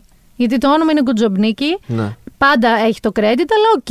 Εγώ βλέπω ότι αυτό είναι μια συλλογική δημιουργία μαζί 100%. και θεωρώ ότι εκεί σε έχει χτίσει αρκετά το μπάσκετ. Ναι, ναι, ναι, όχι, 100%. Ποιος είναι GOAT, Oh, ε, Ποιος είναι greatest of all time; ε, ο σκύλος μου λέγεται Kobe, να ξέρεις. Οκ. Άρα, you know where I stand. Ναι. Και ναι, δε- δεν είναι κάτι που μου άρεσε πάρα πολύ. Και επίσης 24 media, ε, which is crazy. ναι, ναι, ναι. 24. Για μένα, αμ, γιατί και αυτό είναι πολυδιάστατο, ε, ο Kobe Bryant για μένα θα ήταν ε, the GOAT. Γιατί, είχε και με φία, αλλά Ήταν, he's- he was rough, he was rough και πιο ήταν- είχε πολύ πάρα- από το LeBron Ραφ. Ναι, πάρα πολύ. Καλά, καταρχάς, σε scale of roughness, one could argue ότι ο Michael Jordan είναι ο πιο... Ο πιο, ναι. Ναι, δηλαδή αυτό που έχει πει στο Maxi Bones, και- άστο, έχει κάτι ιστορίες. Anyways, um, είναι, ήταν και wise though, ήταν πάρα πάρα πολύ Σοφός. wise. Ναι, ήταν πάρα πάρα πολύ σοφός και εκπληκτικά εμ, είχε θυσιάσει όλο του το είναι για να γίνει ο καλύτερος του εαυτός σε αυτό που πραγματικά αγαπάει και τον αγαπούσε. Και Όταν αυτό το σκοτώθηκε θαυμάζω. σε. Ήμουνα στην πρώτη μου ever συνέντευξη. Στην πρώτη μου ever και σηκώθηκα και έφυγα. Δεν το πίστευα. Κα, Κανείς δεν το πίστευε. Δεν- Εκεί, δε- γιατί το είχε βγάλει το TMZ και μετά άρχισαν Yeah. να λένε ότι μάλλον δεν είναι έτσι. Και Ναι, ναι, όταν ναι. πια οριστικοποιήθηκε, ήμασταν όλοι. Επίσης, ένα πάρα, πάρα πολύ παράξενο συμβάν μου είναι ότι έχω γνωρίσει όλη την ομάδα του και την Αλτομπέλη που πέθανε μαζί του και τους γονείς της. Ε, τους έχω γνωρίσει και έχω παίξει μπάσκετ με αυτούς. Αλήθεια. Ναι, it hits a little weirder. Όχι harder, weirder, γιατί I've only had like δύο interactions με αυτά τα άτομα. Ναι, όντως δεν είναι απλά στο Πάνθεον που όλοι έχουμε μια Ναι. φανέλα, ας πούμε, και Ναι. Τραγωδία. Ε, και δυστυχώς βγάλαμε. Ήταν, ήταν το Mamba Academy, είχε έρθει στην Πάρο για κάποιο λόγο. όλο, όλο το Mamba Academy εκτός από την ε, GG και τον Kobe είχαν έρθει. Και έπαιξα μπάσκετ με όλους. Παρεπτόντω, αυτά τα κοριτσάκια παίζανε μπάσκετ για να με σκοτώσουν, λες και πληρωνόντουσαν. ήταν, ήταν απίστευτο. ε, και στο τέλος του, του του παιχνιδιού. μάτς, ναι, βγάλαμε μια φωτογραφία όλοι μαζί. Και δεν την έχω. Δυστυχώς δεν την έχω αυτή τη φωτογραφία. Και it haunts me to, to this day. Με ενοχλεί πάρα πολύ. Εσύ, αυτόν το σφυριλάτησε σαν χαρακτήρα, του έκανε πολύ καλό Πάρα το πολύ. μπάσκετ. Εσένα, Όλη μου, όλη μου η πορεία μέχρι, μέχρι να ξεκινήσω τη μουσική. Τα ταξίδια μου και η, η διαφορετική μου πορεία, γιατί εγώ δεν σπούδασα ποτέ μουσική. εσύ τι σπούδασες; Εγώ ακολούθησα μια διαφορετική, πιο πεζή πορεία. Σπούδασα οικονομικά. Καθόλου παίζει, θέλω να σου θυμίσω. Με στόχο Καθόλου, να- καθόλου, θα το χρειαστείτε. Ε, Και βέβαια θα το χρειαστούμε. Αλλά πιο σημαντικό είναι στο πανεπιστήμιο να μαθαίνεις πώς να μαθαίνεις. Και όχι Ακριβώ. τόσο πολύ το συγκεκριμένο το. Ακριβώς. Κοίτα, στο τέλος της μέρας, με εξαίρεση κάποιες συγκεκριμένες δουλειές που κανείς από εμάς εδώ σε αυτό το στούντιο δεν θα χτυπήσει αυτές τις δουλειές, που ζητάνε το πτυχίο σου, να το δούνε και το MBA σου και το όλα και το PhD σου. Ε, μ, στην πραγματικότητα, οι σπουδές, εγώ αυτό πάντα λέω, είναι ένα πολύ ωραίο άνοιγμα του κεφαλιού σου στο πώς να μαθαίνεις. Και ένα άνοιγμα μετά του κεφαλιού σου, θα το δείτε στην πορεία, ότι απολύτως τίποτα που ξέρεις δεν πάει άχρηστο. Ποτέ. Έτσι ναι, είναι. 100%. Κάποια στιγμή έρχεται που η χειρότερη πληροφορία που λες γιατί το ξέρω αυτό το πράγμα, κάποια στιγμή κάτι γίνεται με αυτό. Κάπως το βρίσκεις μπροστά I σου. agree. Άρα εγώ διαφωνώ γιατί κάποια στιγμή θα χρειαστεί κάποιο management εδώ Πιστεύεις στο στα karma, Grammys. Ε, ναι. Ναι, φαίνεται. Πισ- πιστεύω, όχι ακριβώς με αυτή τη λογική που το λες, πιστεύω σε μία ανταλλαγή ενεργειών. Δηλαδή Οκ. πιστεύω ότι άμα είσαι σκατάνθρωπος, να το πω κομψά, για πάρα πολύ καιρό, θα το πάρεις πίσω Θα- κάποια ναι, θα, στιγμή. φύγει, θα έρθει το boomerang. Yeah. Αντίστοιχα, αν είσαι ένας άνθρωπος αθόρυβα καλός. Θα σου έρθει πίσω, δεν υπάρχει περίπτωση. Και μια και λέμε αυτό λοιπόν, by the way, είστε δύο άνθρωποι 25 χρονών, Yes. ζείτε σε μια εποχή η οποία είναι σκοτεινή, δηλαδή είναι στα χειρότερά της η ανθρωπότητα. Έχουμε θέματα με το περιβάλλον, καταστρεφόμαστε. Έχουμε, είδαμε το Black Lives Matter, ρατσισμό και αγώνα για την ισότητα. Είδαμε το κίνημα όλο του Me Too, το οποίο τώρα χτύπησε και στην Ελλάδα Ελλάδα. με τη Σοφία Μπεκατόρου. Good for her. Εμ, ναι, Μπράβο. Μπράβο της. Πολύ δυνατή γυναίκα. Μπράβο εσύ δεν της. απόρρισες γιατί μίλησε τώρα φαντάζομαι, γιατί όλοι λέγανε και... No. κα- Ναι. Yeah, you gotta get yours. It's, uh, Είναι ναι, It's a τραύμα. tough world. Ναι, it's a tough world. Δεν μπορείς. Άμα στιγματίζει κάτι τέτοιο, how? How do you talk about it? Εγώ έχω πρόβλημα, ας πούμε, με τις αλλεργίες μου. Δηλαδή, και δεν μπο- I can't bring that up because I feel like I give it power. Ναι, του δίνεις Ναι, ε, ναι, ναι. δύναμη. Ακριβώς, ξαφνικά σε προσδιορίζει Yeah. αυτό. Αυτό ακριβώς. Και είναι εκπληκτικά θαραλέω εκ μέρους της το γεγονός ότι she's taking that step forward. Αντίστοιχα παρατηρώ, έγιναν και αυτά, ε, βία στους πιτσιρικάδες. Δηλαδή είδαμε αυτό με το, μ, δεν ξέρω αν το είδατε, Α, με τον, ε, με το, με το σταθμάρχη, Ναι, μπράβο, σταθμάρχη. που όσο και αν τον προ, τους προκάλεσε, αυτό ήταν ένα α, α, ε, έκρηξη βίας ρε παιδί μου αυτό που είδαμε εκεί να συμβαίνει. Αντίστοιχα έγινε και κάτι άλλο πρόσφατα στην Ερμού, νομίζω μια 16χρονη κοπέλα έβαλε μια άλλη να δίρουν, να σκοτώσει στο ξύλο μια συμμα, συμμαθήτριά της. Τέλος πάντων, Υπάρχει ένα πράγμα που είναι σκοτεινό, υπάρχει όμως και επανάσταση. Δηλαδή το Me Too, το Black Lives Matter είναι μιας μόρφη επανάσταση. Ήθελα να ρωτήσω αν όλα αυτά σας αφορούν αφενός, ενώ αν τα μαθαίνετε, σας απασχολούν, τα διαβάζετε. Πάρα πολύ. Ειδικά εμένα. Ε, δηλαδή, βασικά όχι ειδικά εμένα, συγγνώμη, μιλάω για τον εαυτό μου, αυτό θέλω να πω. Ε, Πώς λέγεται decent, desensitization, uh, desensitized from something. Το να, να αναισθητοποιηθείς. Ναι. Μπράβο. Αμ, τα social media οφείλονται για όλο αυτό. Είναι Μμμ. ακραίο. Δηλαδή, το τι βλέπεις, like this whole rap wave, το Α, πάω, σε βρίσκω, send me the addy, ξέρω εγώ, και πάω να σε δείρω ή κάτι τέτοιο. Like, all that shit is just so whack. Είναι τόσο παράξενο να αφήνεις τον εαυτό σου ειλικρινέστατα, γιατί αυτό είναι. Αφήνεις τον εαυτό σου να μην έχει ίχνος προσωπικότητας Μμμ. Και να, να αυτές οι ιδεολογίες που βλέπεις στο ίντερνετ να σε επηρεάζουν τόσο πολύ που πας και τις κάνεις πράξεις μετά. Είναι the weirdest, the weakest thing. Έχετε Like- δει Black Mirror, Yes. φαντάζομαι. Α ας πούμε τώρα αυτό που μου ανέφερες για την κοπέλα δεν το ξέρω, Μμμ. αλλά ελπίζω να μ' ακούσει. Ο οποιοδήποτε άνθρωπος παρεπτόντως έχει αυτού του, ίδιου, ε, αυτού του είδους ε, upbringing ουσιαστικά. Ανατροφή. Yeah. Um, it, it don't make you cool. Δεν σε κάνει ούτε strong. That shit whack as hell. Like, ε, ένας άνθρωπος που είναι μέσα σε αυτό το industry or whatever σου λέει ότι this is whack. Like, you need to να έχεις δικό σου responsibility of your character. Δεν μπορείς να βασίζεσαι σε βιντεάκια που θα δεις ενός rapper και να κάνεις, ας πούμε, ακριβώς τις ίδιες πράξεις. You're not that motherfucker. You're not that dude. You're not that guy. Και κάποια στιγμή that shit's gonna bite you back. And I hate that. Με ενοχλεί πάρα πολύ το γεγονός ότι δηλαδή αλλοιώνουν. Είναι ένας τόσο φαύλος κύκλο. Αλλοιώνει ο ένας του άλλου το χαρακτήρα ασταμάτητα. Δηλαδή δεν έχει. Να σου πω God κάτι, damn, Νικόλα. that's it, Εγώ ναι. καταλα... μα- καταρχάς είσαι πολύ... Έχεις γεννηθεί ενώ υπήρχαν φαντάζομαι τα smartphones. Α, να, είμαι το 95. Ε, υπήρχα. Εγώ είχα το 93. ε, μεγάλωσα με Snake. Όχι smartphone, συγγνώμη, τα κινητά. Ενώ Ναι, ναι, ναι, δεν ναι. έχεις ζήσει ποτέ την εποχή που δεν υπήρχε κανένας τρόπος να συμβεί αυτό. Αυτό λοιπόν τώρα είναι ένα πράγμα το οποίο θεωρώ ότι κάνει αυτό που λες ακριβώς, χάνεις την προσωπικότητά σου, Ναι. γίνεσαι ό,τι σου γυαλίσει Ό,τι σου κάθε δώσουν, φορά. γίνεσαι. Ό,τι, ό,τι σου προβάλλουν. Συγγνώμη που σε διακόπτω. Ό,τι σου προβάλλουν ως κουλτούρα right this second. That's what you're gonna become. Τι, μπορεί- πώς μπορεί να σωθείς από αυτό; Με τι. Put Δηλαδή- your phone down. Άστο. Άστο απλά κάτω. Ε, δηλαδή, δεν, ο άνθρωπος δεν έχει επιβιώσει τόσα χρόνια με ένα κινητό στο χέρι ή με την υπερβολική ή με την υπερπληροφόρηση ή με την παραπληροφόρηση. Ο άνθρωπος ενστικτοδός είναι από τα πιο λαμπρά πλάσματα που υπάρχουν. Δεν χρειάζεται τόση καθοδήγηση. Δεν τη χρειάζεσαι. Σου, σου αλλοιώνει εμπειρικά τα πάντα, σου αλλοιώνει τη φαντασία, σου δίνει όχι food for thought. It, it, Γιατί αυτό μπερδεύει. Σου, σου στερεί την κρίση. Ακριβώς, σου στερεί την κρίση. Είναι το πιο. Είναι το πιο προσβλητικό πράγμα που μπορείς να κάνεις σε αυτό το υπερβολικά τέλειο μηχάνημα που, έχουμε, που, που είμαστε. Που είμαστε. It's ridiculous to do that. Θα σας πω βέβαια κάτι, ότι η αλήθεια είναι αυτή. Εγώ έχω πει και σε προηγούμενο podcast ότι αν μπεις στο Twitter και κάτσεις μία ώρα, μία ώρα σκρολάροντας, ε, έχεις αποκτήσει άλλη γνώμη από αυτή που μπορεί να είχες όταν διάβασες, για παράδειγμα, την ιστορία στο μετρό, στο, στο Right. τρένο. Ε, μετά την έχεις ξαναλλάξει, μπορεί να βγεις έξαλλος. Υπάρχει ένα συνεχές ένας συνεχής θόρυβος μες στο Α, κεφάλι σου. 100%. You Και don't δεν know μπορείς να what's true. σκεφτείς. Ναι. Όμως αυτή είναι μια πραγματικότητα. Είναι έτσι όπως είναι. Απ' την άλλη, έχω να σου πω ότι, για παράδειγμα, η ιστορία της Μπεκατόρου, Μμ. ένας από τους λόγους του γιατί τώρα και γιατί όχι πιο πριν και γιατί, Είναι λόγω. Είναι ότι media. ξαφνικά η κοινή γνώμη έχει και ένα τεράστιο ε, force, Force. μια δύναμη, που αυτή είναι και καλή, είναι και κακή. Yeah. Ναι. Ωραία. 100%. Αυτό που θέλω να σας ρωτήσω και θα ρωτήσω πρώτα τον Ερμή σε αυτό. Όλο αυτό που περιγράφουμε δημιουργεί αναγκαστικά έναν κινησμό. Δημιουργεί αναγκαστικά, ε, σε μένα ας πούμε, να γίνω πιο πραγματίστρια, πιο κοινική. Εσείς δεν θα έπρεπε να είστε έτσι.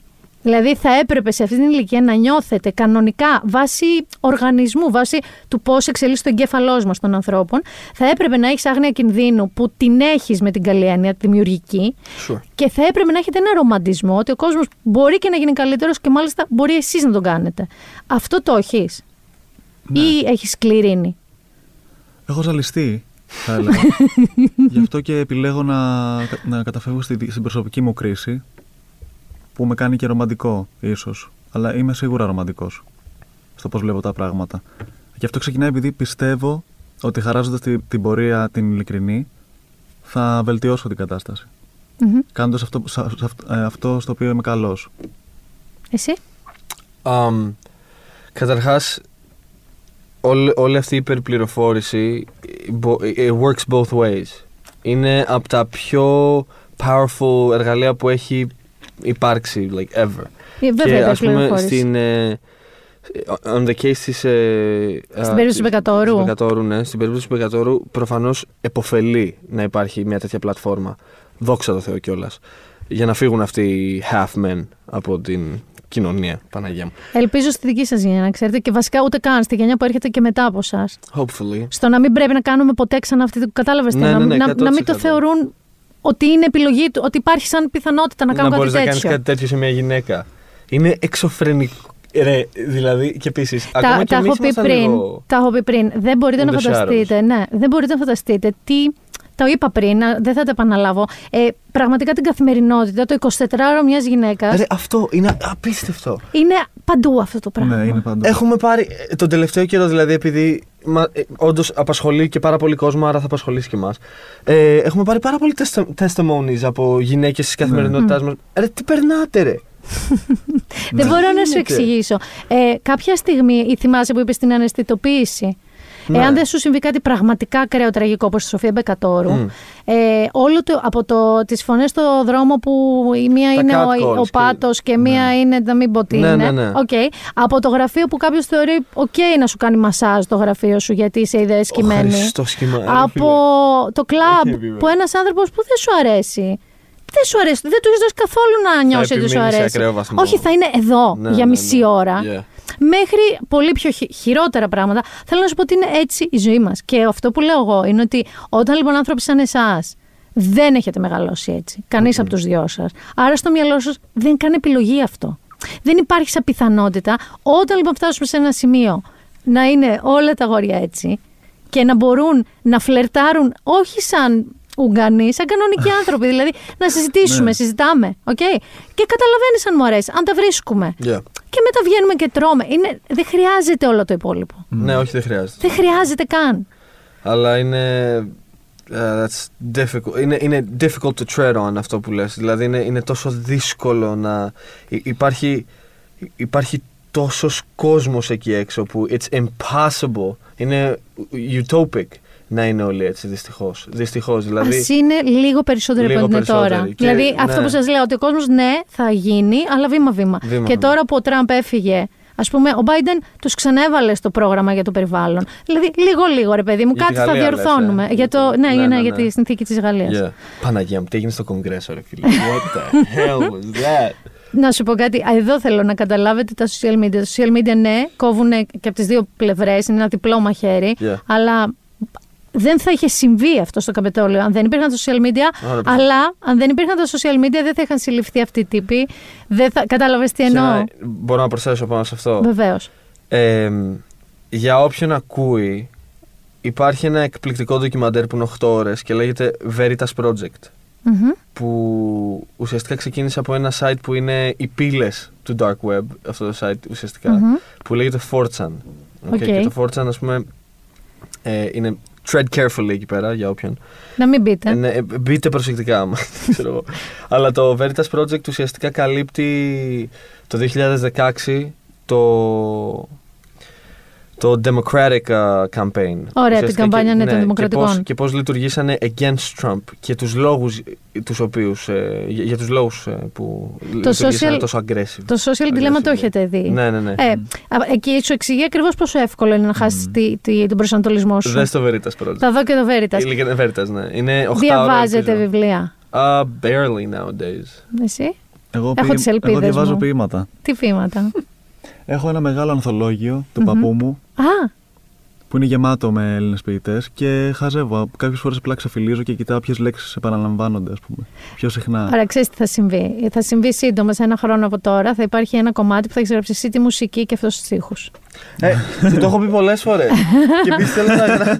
θέλω να γράψεις εσύ ένα κομμάτι, να κάτσω να σε ηχογραφήσω. Σαν τρελός, αλλά δεν με αφήνει. Ωραία, θα το κάνουμε. Ο Ωραία. Ερμής έχει, Δεσμεύομαι. έχει τις, διάσημε, τους, δια, τους διάσημους μάλλον ερμίδες. Που οι ερμίδες είναι back vocals. Μου κάνει, back, ναι, μου κάνει, κάτι back- μου κάνει κάποιες αρμονίες από κάτω, ας πούμε. Σαν τι καριάτιδες. και, και για να τις κάνει, ακόμα και αν είμαι στο μου κάνει Έφυγες. Κάθομαι 15 λεπτά έξω έτσι και περιμένω. και τελευταία ερώτηση. Βασικά, όντως, σας εύχομαι γκράμμι. Θα, είμαι, θα τσιρίζω από κάτω και θα λέω αυτή. Τι ήταν μια φορά στο στούντιο με ανοιχτή την πόρτα γιατί είχε κληθροφοβία ο Γκουτζομπνίκη. Καταρχάς, πρώτη τελευταία ερώτηση. Γιατί Γκουτζομπνίκη, γιατί εννοώ ότι. Τι... Because we're doing a good job. Εγώ το ξέρω, αλλά εσύ που το ξέρεις όταν είπες το όνομά σου ότι θα είναι αυτό. Δεν χρειάζομαι το validation. Ε, ε, Συγγνώμη, no offense. Από κανέναν. I know Όχι, I'm το doing a ακούω. good job. I know I'm doing a good job. I'm doing good by me. Άρα Θέλω να λες ήθελα good να πω. job, Νίκη, και στον ναι, εαυτό ναι, ναι, σου. στον εαυτό μου ξεκάθαρα. Εγώ θα πω great job, Νίκη, και Thank you so good much. job και great job me. Ίσως πρέπει να φτιάξει και αυτός κάτι. Ναι, ναι. Ένα great Και job να by me. ρωτήσω κάτι. Υπάρχει περίπτωση, είστε από αυτούς ή δεν το έχετε τεστάρει ακόμα, που αν ερωτευτείτε, μπορεί να περάσετε δημιουργικό κενό μεταξύ σας; Δηλαδή, αν εσύ γνωρίζεις μια κοπέλα ή εσύ γνωρίζεις κάποιον, ή μια κοπέλα που δεν συμπαθεί ο ένα- τον άλλον. Δηλαδή, Right. η κοπέλα σου μ, σου λέει όλο με τον Ερμή και. οχ, Οκ. Έφυγε. Όπως Έφυγε, είναι, έφυγε. ναι. Αυτή η γυναίκα Συγγνώμη. έφυγε. Ωραία. Yeah, yeah, there's no way. There's no way. Μου αρέσει αυτό. Yeah. Μου αρέσει αυτό Η γιατί. μεγαλύτερη μας παντρειά είναι η μουσική. So. Με αυτό να... Όχι με αυτό να μείνετε, μην μου μονάσετε. Όχι. να φτιάξετε και την προσωπική σας ζωή. Αλλά μ, πραγματικά όσο ακόμα αυτό το πράγμα έχει αυτή τη... Είναι σαν ποτάμι αυτό που βλέπω αυτή τη στιγμή. Βασικά είναι ριάκι, ποτάμι, ο Αμαζόνιος, ε, ο, ο Ειρηνικός, δεν ξέρω, να συνεχίσει αυτή η ροή του νερού. Είσαι και από πάρο και από βούλα, Yes. ξέρεις τι σημαίνει αυτό. Αχα. Α, μ, και πραγματικά ε, εγώ πιστεύω ότι θα σας δούμε πολύ σύντομα σε, σε ένα stage να παίρνετε κάτι και να ευχαριστείτε. Πια δεν ξέρω τι θα Αυτό ευχαριστήσετε. όμως και στο ούτε αυτή. Ευχαριστώ πάρα πολύ, Εμείς Νικόλα ευχαριστούμε. Βαρθακούρη, good job Νίκη ε, και Ερμή Γεραγίδη. Σωστά. Να είστε καλά και Thank στα you. καλύτερα. Ευχαριστούμε. Ε, να πω απλά ότι και αυτό είναι σαν award. Δηλαδή, όλο αυτό που μας έδωσε σήμερα είναι literally it feels like an award. Ευχαριστούμε πάρα πάρα πολύ. Να είστε καλά. This was beautiful. Thank you. You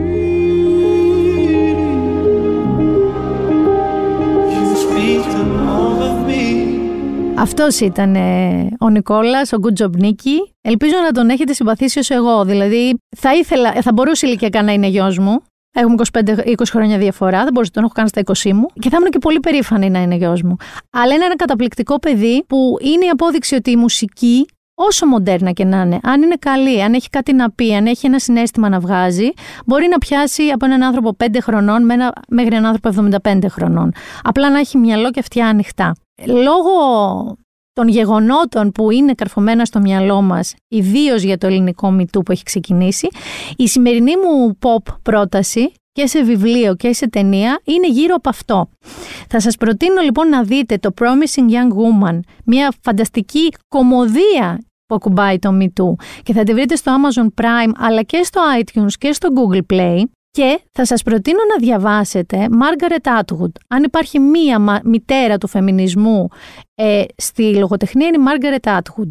Και για όσους δεν την ξέρετε, αλλά έχετε δει το Handmaid's Tale, είναι η συγγραφέας του βιβλίου «Η ιστορία της Θεραπενίδας», το Handmaid's Tale.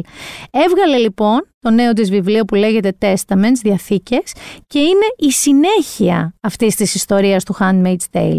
Είναι πάρα πολύ ωραίο, είναι από τις εκδόσεις ψυχογιός και ένα άλλο βιβλίο, όχι καινούριο, είναι τριετίας αν δεν κάνω λάθος, αλλά το οποίο είχε κάνει μια εισαγωγή, ένα σχόλιο Margaret Atwood ότι είναι ένα υπέροχο βιβλίο, είναι το The Power, η δύναμη, από τις εκδόσεις ε, Οξύ, που είναι της ε, Naomi Alderman. Και είναι διστοπικό fiction κι αυτό, σε ένα σύμπαν που οι γυναίκες αποκτούν μια περίεργη πραγματική δύναμη μεταφυσική. Αλλά είναι η πρώτη φορά που έχουν αυτές την τιμωρητική δύναμη. Θα σας έλεγα και αγόρια να τα διαβάσετε. Είναι πάρα πολύ ωραίο βιβλίο, ούτως ή άλλως, και η ταινία. Και θα σας αφήσω με το δικό μου αγαπημένο κομμάτι, το Good Job Nicky, μιλήσαμε γι' αυτό, το Clouds, το οποίο είναι, το τολμήσαμε και το είπαμε, θυμίζει ένα τσικ κάτι σαν Bohemian Rhapsody της νέας γενιάς, μουσικά και από άποψη στίχου. Και ραντεβού εμείς την επόμενη εβδομάδα, been there, done that, να δούμε τι άλλο θα μας ξημερώσει παιδιά ως τότε.